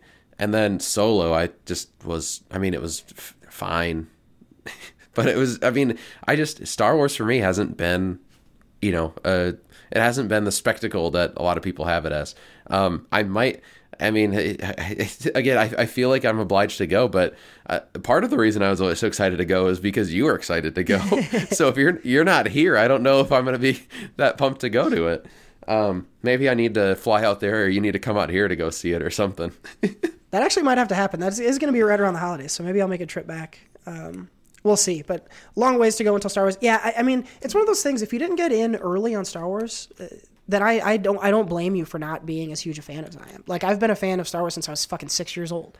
You know, of course I love it. Um, so I don't blame a person who's not a fan of Star Wars who came on late. So no hate from me. A lot of people will tell you why it's amazing. I don't feel like I need to explain it to you, but yeah, I think again, most people are just obligated to go see it because it's Star Wars. Like everyone has to go see Star Wars so that you can have conversations with people.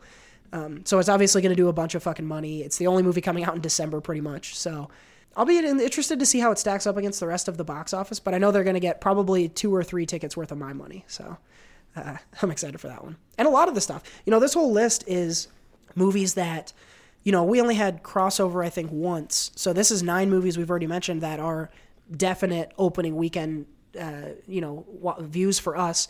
Um, I've got honorable mentions. Pet Sematary it was very nearly made my list. I think this could be a very good King adaptation uh, and very scary. Uh, of course, Endgame and Men in Black were on my list, but you included them. The Lion King didn't make my top, five, and there's a Lion King coming out, and it didn't make my top five. That's how stacked this year is. um, Glass is coming out, uh, even just in the next couple weeks. So really excited to see that whole Shyamalan thing come together and, and how they kind of wrap all that up. Um, another one I had on my list was Rocket Man, and this is Taron Egerton playing um, playing Elton John. And you know, we just saw the Queen and Bohemian Rhapsody. Rami Malek won uh, the Golden Globe. We'll get back to that in a second. Um, I think this could potentially fill in that same kind of film next year and be one that a lot of people are singing along to and having a lot of fun. And if Egerton is good, maybe some potential nominations.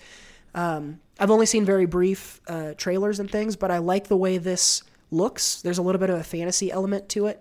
Um, so I'll be there for this one. I like I like Taron Egerton and I, I love Elton John's music, so I'll be there for that one. That's a that's one that I, I missed on my initial go throughs, but um, when I came back to the full list of what's coming out next year, that's one I am pretty charged up for. Yeah, Lion King was one I, I debated putting in there uh, in my top five.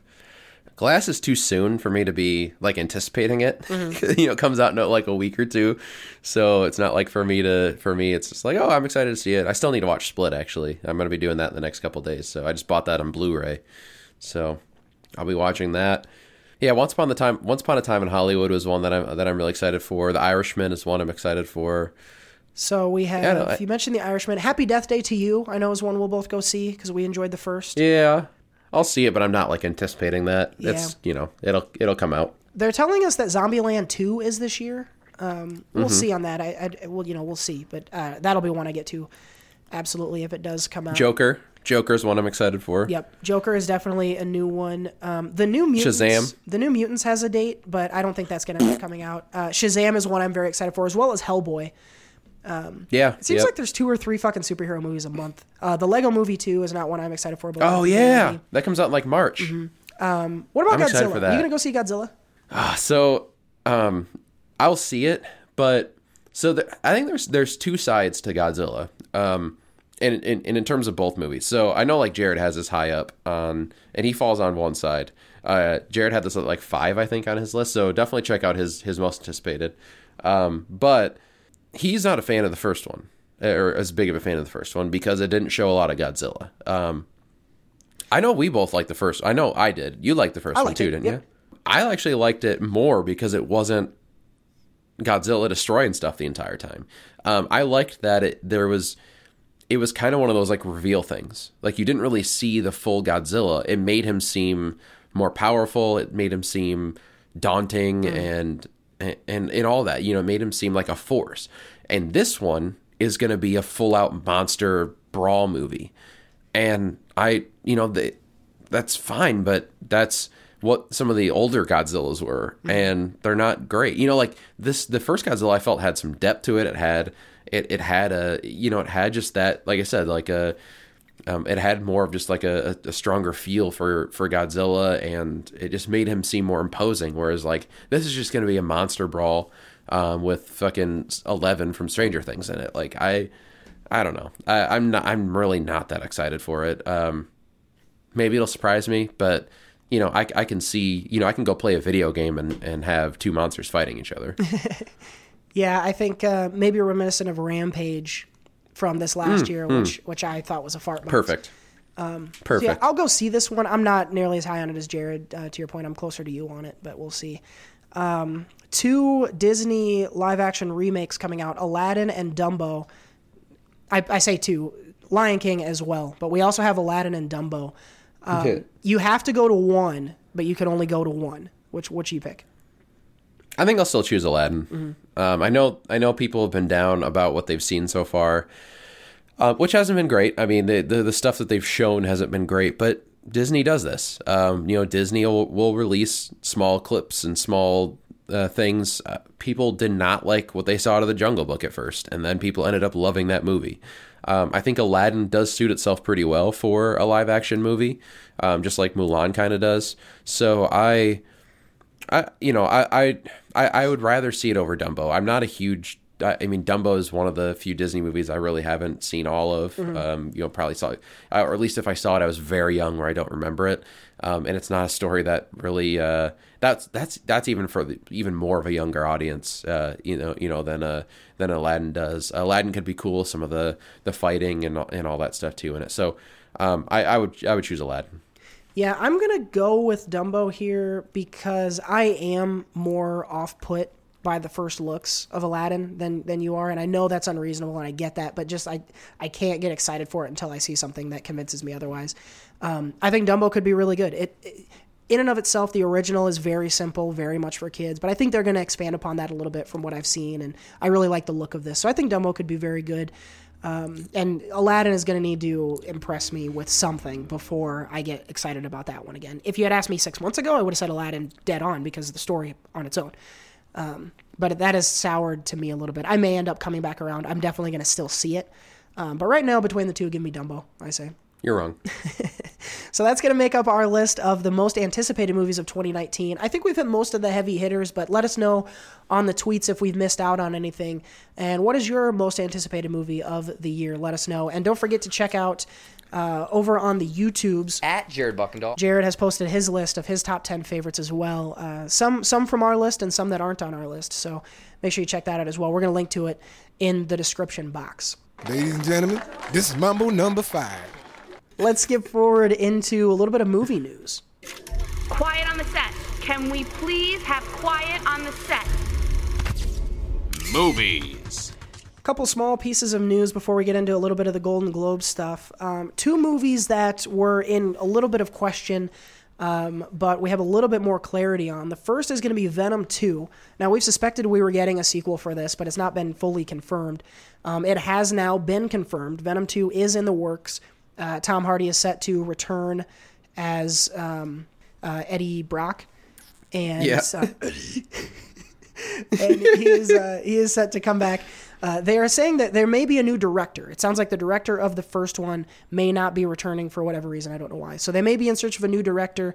But Venom Two is uh, set to go into production sometime soon.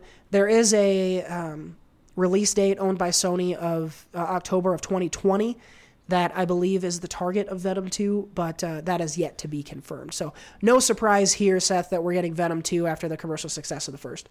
Yeah. You're gonna. That's you, what I mean. You didn't love. I liked Venom one a little bit more than you did. Um, you didn't like it so much, but you'll. I assume you'll go to the second one. Yeah, I mean, the first one was a movie. Um, that's about all I can say about it. I mean, I again, I liked. I think I'll actually like the second one more because I liked the first one when it was, you know, he he was with Venom when he was with the symbiote. So that didn't take place until 45 minutes into the movie. Um, so I think I'll I think I'll like I think I'll like the second one more because he should feasibly be in this in the the symbiote suit for uh, you know the entire the entire movie uh, essentially. Um, they're also going to introduce Carnage. Spoilers. So um, you know it's uh it's it, it you know it has more going for it. So uh, as long as there's no more poop jokes, um, I'm I'm in. You didn't like the poop joke. It, it just seems so out of place. I mean, I guess. Like a turd in the wind. Yeah, it just seems so fucking out of place. It was weird. It's amazing. Can you Um, imagine? Like they probably wrote ten jokes and chose that one. Can you imagine the ones they didn't Yeah. pick? Like it, it was a Yeah. handy line. Uh, so Venom two in the works. Keep an eye out for that one in a couple years. There was a lot of drama in 2018 about Guardians of the Galaxy Part 3. Uh, James Gunn had, of course, the tweets come out, gets fired from the movie. Then the movie gets quote unquote shelved, and its future was unknown.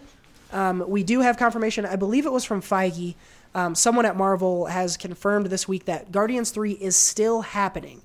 And so they are still going forward with plans for Guardians of the Galaxy Part 3 you know, not a lot of detail there. We I don't think have any. Uh, I don't think we even have any rumors for uh, who might be directing Guardians Three, but it does sound like they still plan on bringing it out. Um, most recently, I did hear that uh, Travis Knight, who directed Bumblebee, was uh, maybe someone that they were taking a look at, but that's been a little bit since I heard it. So um, I don't know. I mean, I I am down on Guardians. I did not like the second one, and I don't think they add a lot to Infinity War in their parts. So I don't really care about Guardians three. Where are you on the Guardians meter? Are you revved up for a part three, or I I think you're a little higher on me than on them than me, aren't you? Yeah, a little higher. Um, not super stoked. Um, for one, I would. I mean, there's other other characters I'd rather see a movie for. I, I feel like they they deserve at least an ending. You know, uh, the, those characters deserve to have some some sort of. You know, if, if they're they're all done, you know, as, as their roles, I feel like they deserve to have a final movie, Mhm. just because they have. You know, they have. Wh- Whether whether you like all the movies or not, they I mean they they did something pretty incredible uh, with with being a completely no name character group and became a huge franchise. You know, a huge a huge successful franchise. People love these characters, uh, whether or not they love the movies too. So, it, you know, they deserve to have some sort of ending if that's kind of what they plan on doing is is wrapping up these characters or this iteration of the Guardians. They deserve to kind of have a send off. So. I'm going to put out a theory here and uh, respond to it or don't. I don't care. I think that I think everyone is fooled by these movies, and I'll tell you why. The soundtracks for these movies are incredible. No one is doubting that. You can play just these soundtracks and have happy music for the rest of your days. I think every, I think those soundtracks fooled us into thinking these are good movies and enjoyable characters.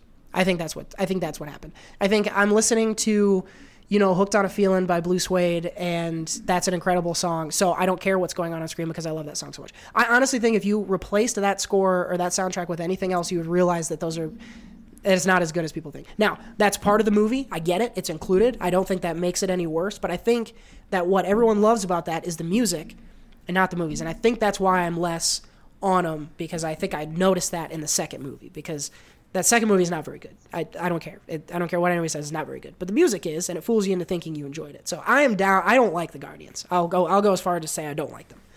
And I think that that's why. I think they tried to trick us with their music, and it's worked on most people, but it's not going to fucking work on me. And maybe I'm the asshole, but that's what I think. I think you're a bit of the asshole there. Um, That's okay.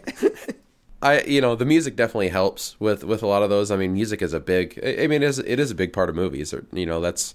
Um, I mean, look at A Star Is Born. You know that that that music got me into the theater and you know got me those feelings and all that stuff. But um, I think a lot of it too is writing and and uh, you know those movies were were they were funny. And, you know, the humor got people to, to, to enjoy them, and I think they I thought they, they all had good good chemistry together. Even though the second one I didn't enjoy as much, and the music you know wasn't as good, um, I still think I enjoyed seeing those guys together. And uh, you know, I think I think the issue with the second one is it just got too sophomoric with the humor for me, um, and uh, they you know they kind of dumbed it down a little bit compared to the first one.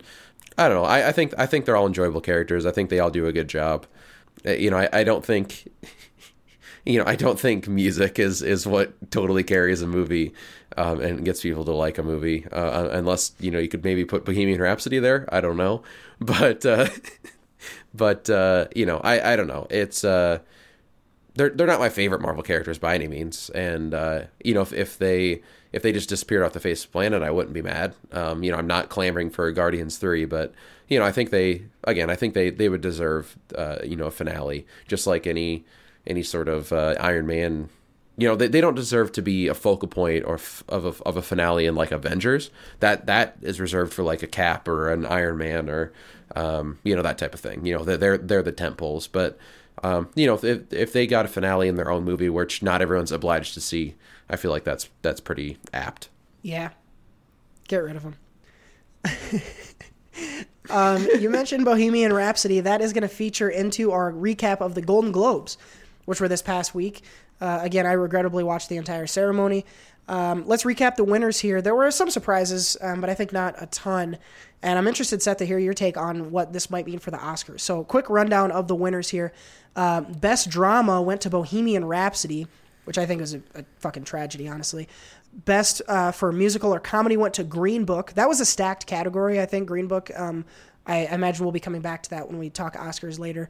Um, the actor and actress winners were Glenn Close for The Wife, someone you've liked for a few months now, and Mhm. uh, Rami Malek for Bohemian Rhapsody, which was a cool win. Um, exciting for him. Really enjoyed his speech. Seems like a cool guy. Olivia Colman won Best uh, Actress for a comedy. That is right. We get Olivia Colman, and then for actor in a comedy was Christian Bale, who I think Uh-huh. um, I think was amazing. Definitely deserved the winner. Um, best director went to Alfonso Cuarón for Roma, and that was a that was a good one. Roma also won for best uh, foreign film, which was no surprise. Uh-huh. Man, Alfonso Cuarón made that entire movie by himself. Other than the acting, Yeah. he did every. He wrote it, cinematography, direct, all everything.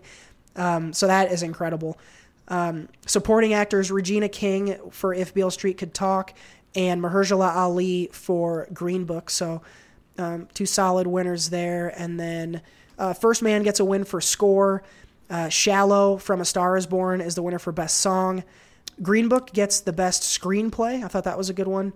Um, and then uh, the other one, uh, Spider Man Into the Spider Verse, is the animated winner.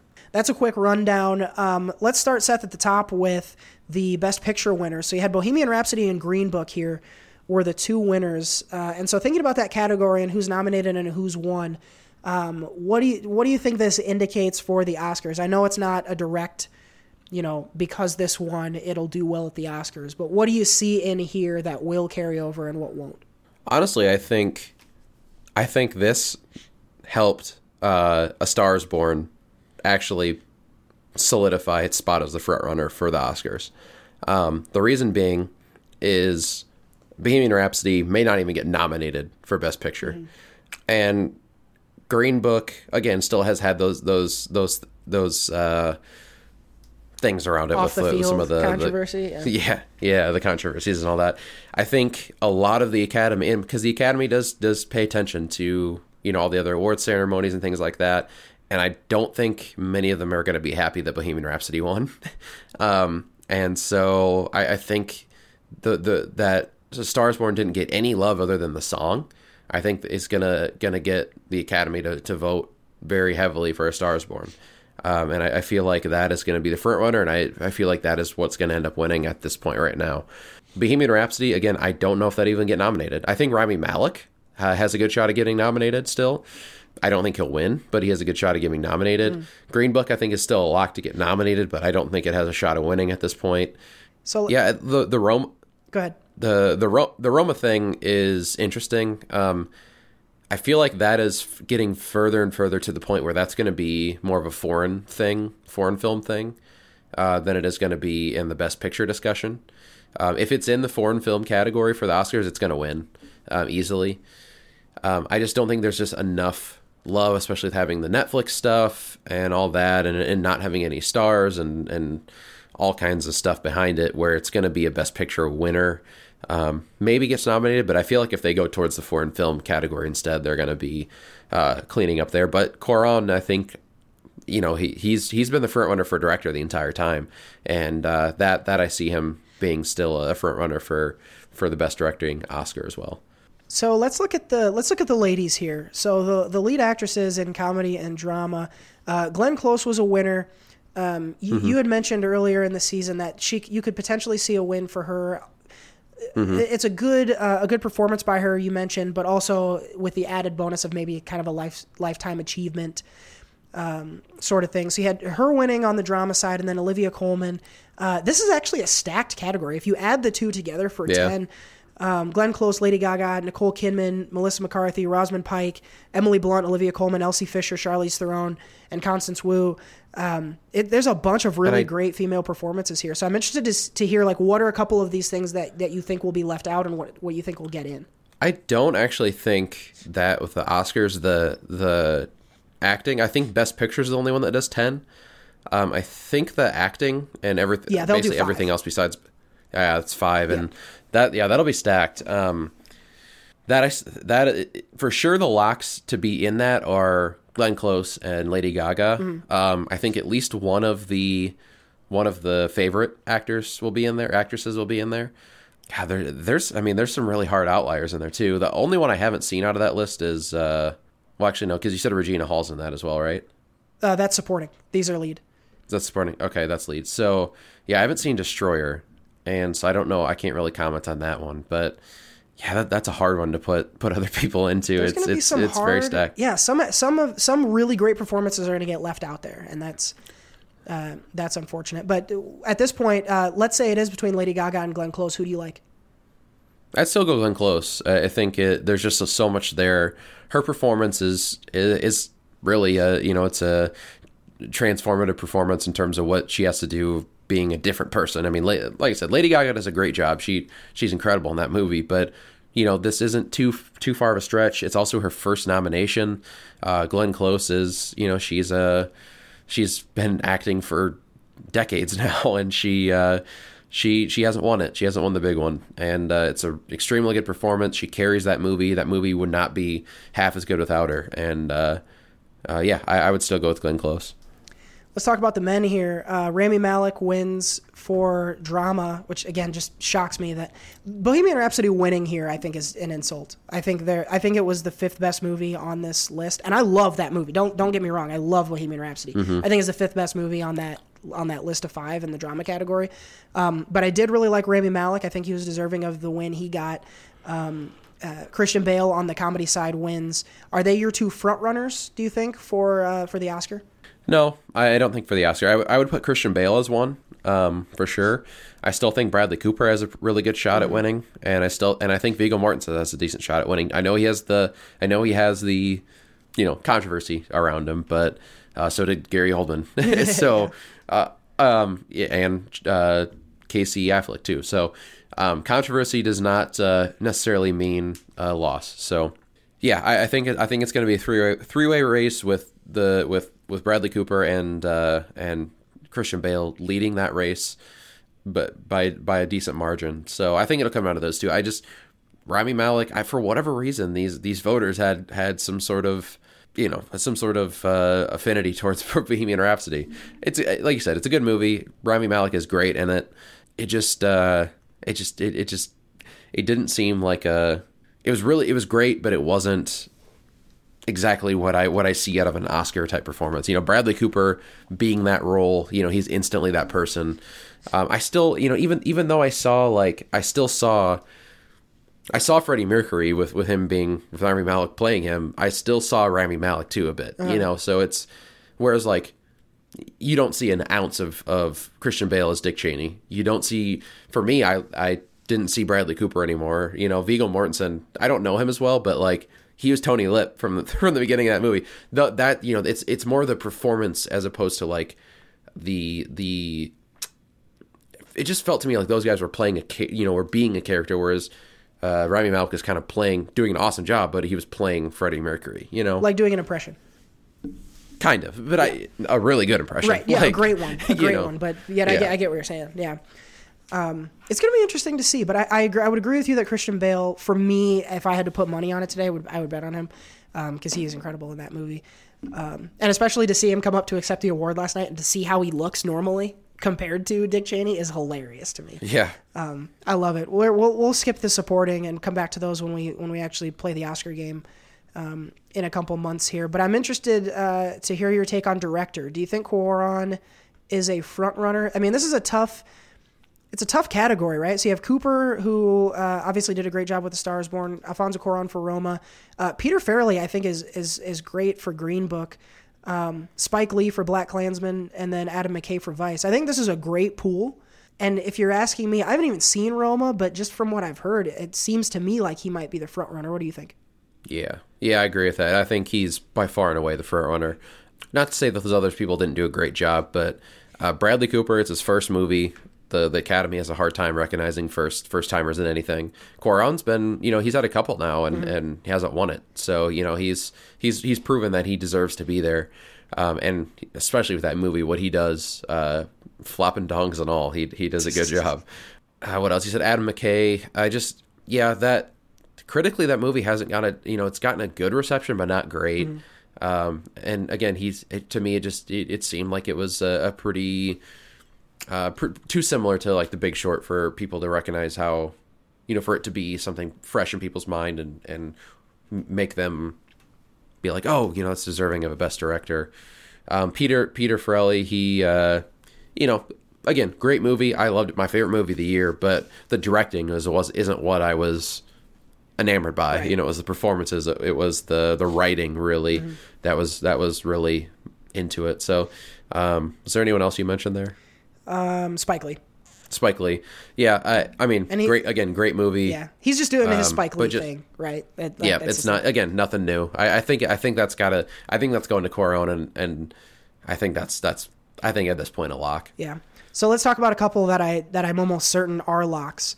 Uh, Star is Born had "Shallow" win for best original song. Yeah. and um, the other one is Into the Spider Verse for best animated. So I think we agree "Shallow" will win. That bet the house on that. Um, do you think that uh, Incredibles two will challenge for Spider Man, or do you think it's probably Spider Man going away? Or is there another? There could be another one, maybe too. If, if there's another, I don't think there is, but No, no, there's not. um, there's not another movie. I mean, some people have mentioned Isle of Dogs. Uh, good movie, but not. And you know, like maybe when I saw it in March, I would have maybe said, "Yeah, okay," but you know, that was a year ago almost. No, I think it's I think it's Spider Man. It's not close. Uh, there's actually been some sort of talk of that being a Best Picture nomination potentially too. So Wow. um, that would that would be incredible. um, that would be awesome.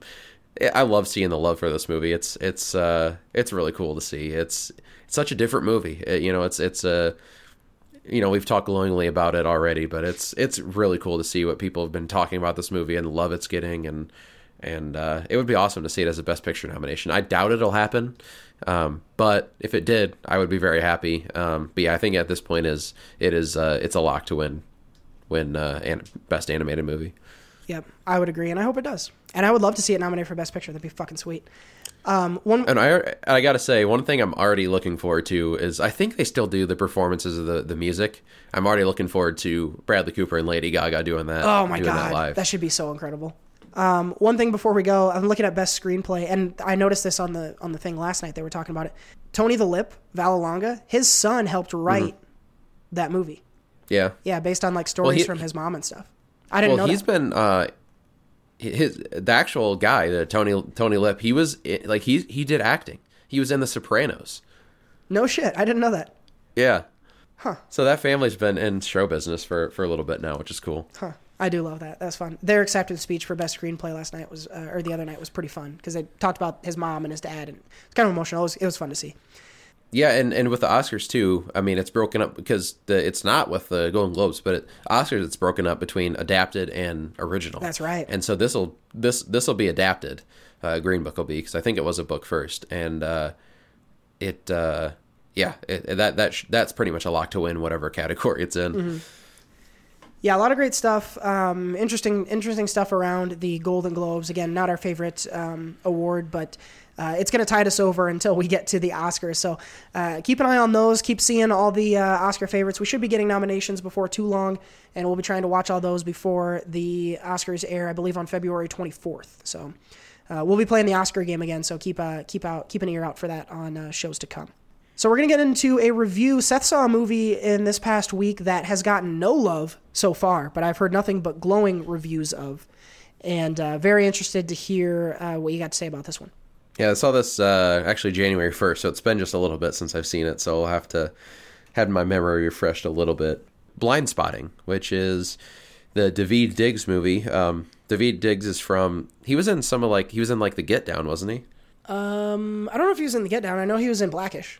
He got. He, yeah, he was. He was a Adult Books is his name. He was in ten episodes. Oh fuck! Oh, I love him. I've always wondered who that actor was. Okay, yeah, I know who you're talking about. Uh, he was in David that. Diggs. Yeah, he was in that. um, Blackish, and um, he's uh, one of the original cast, I believe, of Hamilton too. So he's he's kind of been big lately. Um, so yeah, this this movie for those who didn't haven't really known what it is because I I mean I've heard really I heard really good things about it before. I mean, um, doing the top ten list uh, for our, for our top ten last week, um, I had seen a bunch of people have this in their top ten, and I was kind of wondering why. I mean, I didn't really hadn't seen anything about it, never saw a trailer, so I popped on the trailer, looked at really interesting, and uh, you know I'm definitely glad I, I, I took a chance on it and watched it. Um, so Daveed Diggs uh, plays character named Colin. He is he's been on probation. It kind of starts with him uh, at the beginning getting his probation sentence. Uh, I think it's a year or whatever. It's you know it says like day one, uh, and then it fast forwards to like his last three days. So it's like days remaining, three, and then some hours or whatever. And so it's his last few days of probation. He's working at a moving company with his friend uh, Miles, who's played by actually like his best friend in real life since he was a kid. His name is Raphael Casal. They actually wrote co-wrote the movie too, and uh, uh, Miles is kind of a he's so this takes place in Oakland, and so he's he's a white guy. He's he but he acts like he's you know kind of gangster. He acts you know um, he he acts like a gangster even more than like D- Daveed Diggs does. and so he's wearing like grills, like he's acting like 2002 gangster. Like he, he wears a grill, he wears like baggy clothes, um, all that stuff. And Oakland, uh, apparently, I don't know if this is true, but at least in this in this movie, Oakland is becoming more of like a hipster place. It's becoming more. Uh, uh, it's becoming more clean and new buildings and becoming safer and stuff like that in certain areas at least. And um, he, you know he's he's not he's not quite fitting that um, at this time. But um, so he's he's starting to do you know kind of crazier things like buy a gun and stuff like that. And Daveed Diggs doesn't feel 100% comfortable around him. And uh, so it's a movie really about kind of their friendship. It also has um, I can't pronounce the actress's name. Janina Gavankar. She plays Shiva on the League.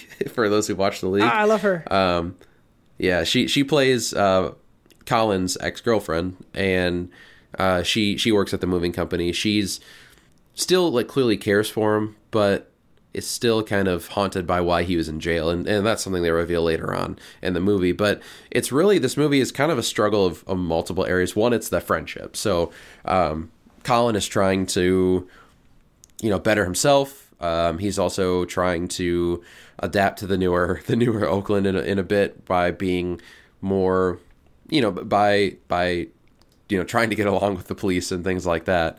Um, what he does end up seeing though, and this is pretty early on in the movie too, is he sees someone get shot. Um, just he's driving home one night. He has to be home by 11 p.m. Sees someone get shot, and the you know the cops tell him to get out get out of there. Blah blah blah. But he sees a it's a another black man that gets shot. So he also struggles with not only is he trying to you know uh, adjust to the life in Oakland and all that stuff for with it changing, he also is trying. He's struggling with, you know, still with the police, the the police stuff with you know with black people and with whether whether or not he should uh, feel bad, I guess, in a way, or um, whether or not he identifies with those type of people, or just you know that just. You know the, the, the struggle of honestly just race um, at, at, at the at this time in Oakland. So it's very it's very interesting. There's a lot of different aspects that that come into this movie. That sounds like a lot, but it's done in a very simple way. It's it's a very a, a lot of it's a very slice of life type of film because it's it is just the you know these last three days of his probation, but they fit so much into that that uh, it's it's very it's very, very interesting to watch. I mean, it's it's very funny. Uh, there's like the uh, Collins and Miles' relationship is is very funny. They have a really good chemistry because you know they have known each other for uh, the actors have known each other for years, and so they they wrote that into the movie. Um, but it also is extremely serious. I mean, there's there's a lot of uh, a lot of those scenes with like him and the police and um, his his uh, struggle with um, how he should feel about um, everything that's going on with the police and and black people and things like that. Um, it's it's a very interesting movie. I it's to me it seemed like what uh, can uh, sorry to bother you was trying to do like make a statement by also being funny mm-hmm. but also being serious. But they did it in a way that wasn't as weird for one. Um, and they did it in more of a, a, much real much more real way. Now there is some like weird scenes in this movie because like there's a few dream sequences and then also like some things like when he's struggling with his conscious there's some like pretty weird imagery and, and like sometimes horrific in, imagery but it's not like super off-putting like a horse dick is. so, so um, you know, it, it it it is meant to kind of shock you and also um, make you think and and uh, not make you feel comfortable by any means, but at the same time, it's a you know there's there's it's a buddy movie for for a lot of it and. Um, it's funny and it's it's it's uh, like I said, a slice of life. It's much more relatable and um, just done in a much much more realistic way than Sorry to Bother You is. It's uh, it, for not having a ton of acting talent. I mean, just a lot of B, C actors. Uh, it's done really, really well, and uh, I, you know, like, like I said, it, it's it was surprising how much I enjoyed it, and I definitely recommend it. It's uh, it's I think it's this is another important movie to watch, um, especially right now with with how a lot of this stuff is changing. So I would absolutely recommend seeing Blind Spotting. I'm really excited to see this one. Um, I had heard vaguely, I had heard like you got to see Blind Spotting for like a couple months, but never why. Um, so hearing you mm-hmm. actually talk about what it is about is exciting for me. I'm gonna try to check this out. Um, I really like Daveed Diggs, and I think he's getting ready to blow up. Um, he's got a little bit of popularity now off, off of Hamilton, and he's been in a few things. I think you're going to see a lot of him soon, especially if, like you said, he was good in this. Um, so I'm excited to see this, and you know, um, I, it's no secret I, I like going to black-led movies, so um, I'm gonna check this one out for sure. I think. Um, so yeah, everyone check it out. Check out Blind Spotting on the recommendation of Seth, and don't forget, if Seth recommends it, it's got to be good. well, that's gonna bring us to the end of the show. But before we go, we got to give you one more thing. But I'm down to one more, one more thing. Uh, for my one more thing, I'm going to recommend that folks go out and check out uh, Jeff Bridges' acceptance of the Cecil DeMille Award at the Golden Globes from Sunday.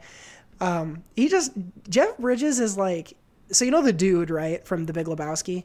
He like is that guy right? Like that's how he talks. He's man, mm. dude, and like far out, and like that's how he actually is. And I, it was weird to think about how long he's been acting. The the DeMille Award is for lifetime achievement in film and uh, you know he talked about how long he's actually been doing it. And it's surprising how old jeff bridges is. You know he, he's looked the, the same age for 30 years. And it's crazy. And his his speech was just very genuine and very cool. And he seemed like just a regular it it wasn't as like super well written and impassioned and and inspiring as oprah's was last year but it was still like really good for different reasons. Um, so i would just recommend that. I think it's on youtube. I'll link to it in the description box um, as well. Jeff Bridges is just a cool fucking guy, and I just recently watched The Big Lebowski too, so it, it, it just the two of them side by side, him and him, it was like, wow, he really is this guy. So it was kind of funny. so my one more thing is, uh, it's kind of a it's a follow up to the Laurel Yanny thing. Um, I don't have my my version of it, unfortunately, but. Uh, for those who haven't heard, this is pretty big news for for a little bit. But uh, Grover on Sesame Street may have said an obscenity. We'll play it real quick for those who haven't heard it, and then we'll maybe try it a couple times to see if you can see if you can distinguish it. But go ahead and play that. Move the camera! Yes! Yes, that sounds like an excellent idea! Move the camera! Yes! Yes, that sounds like an excellent idea! Move the camera! Yes! Yes, that sounds like an excellent idea! Move the camera! Yes! Yes, that sounds like an excellent idea! so um so i get i totally understand the confusion right so he's either saying Uh-huh. that sounds like an excellent idea or he's Yep. saying that's a fucking excellent idea right Yeah, and it is yep. so hard like you can hear one and then the other i'll keep playing it The camera! Yes! Yes, that sounds like an excellent idea! Move the camera! Yes! Yes, that sounds like an excellent idea! that is it's weird it's so Yeah, 'cause i like you, to if you think- listen for one, you'll hear it. Yeah. If you listen for the other, you'll hear it. It's so- because it's it's different than the Laurel and Yanny thing. Because the yeah the Laurel and Yanny thing is like you hear one or the other. Right. Usually, um, I never heard. I only I think I only heard Laurel every time. Yeah. But with this, like you can listen for one and you'll hear it. You listen for the other and you hear hear it. It's so strange. it's so Yes! Yes, that sounds like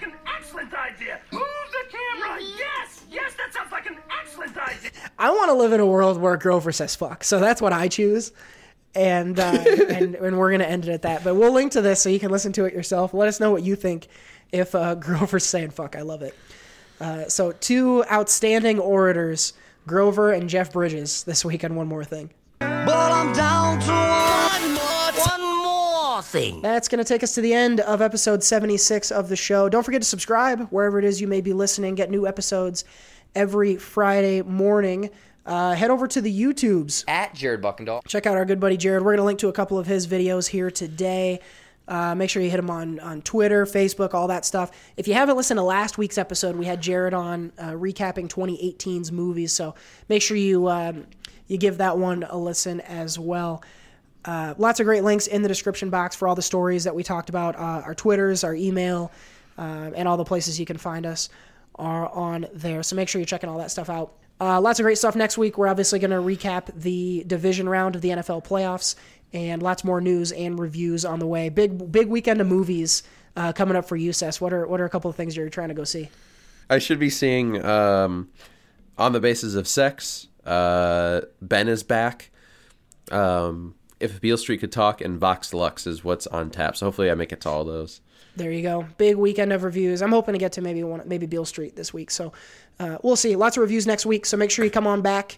Uh, that'll be episode 77. This has been episode 76 of the SoCo Show. For the Soho Seth Ott, this has been the co-host Cody Michael, and we will see you next week.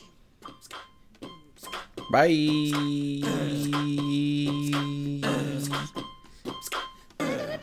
It's a fucking excellent idea.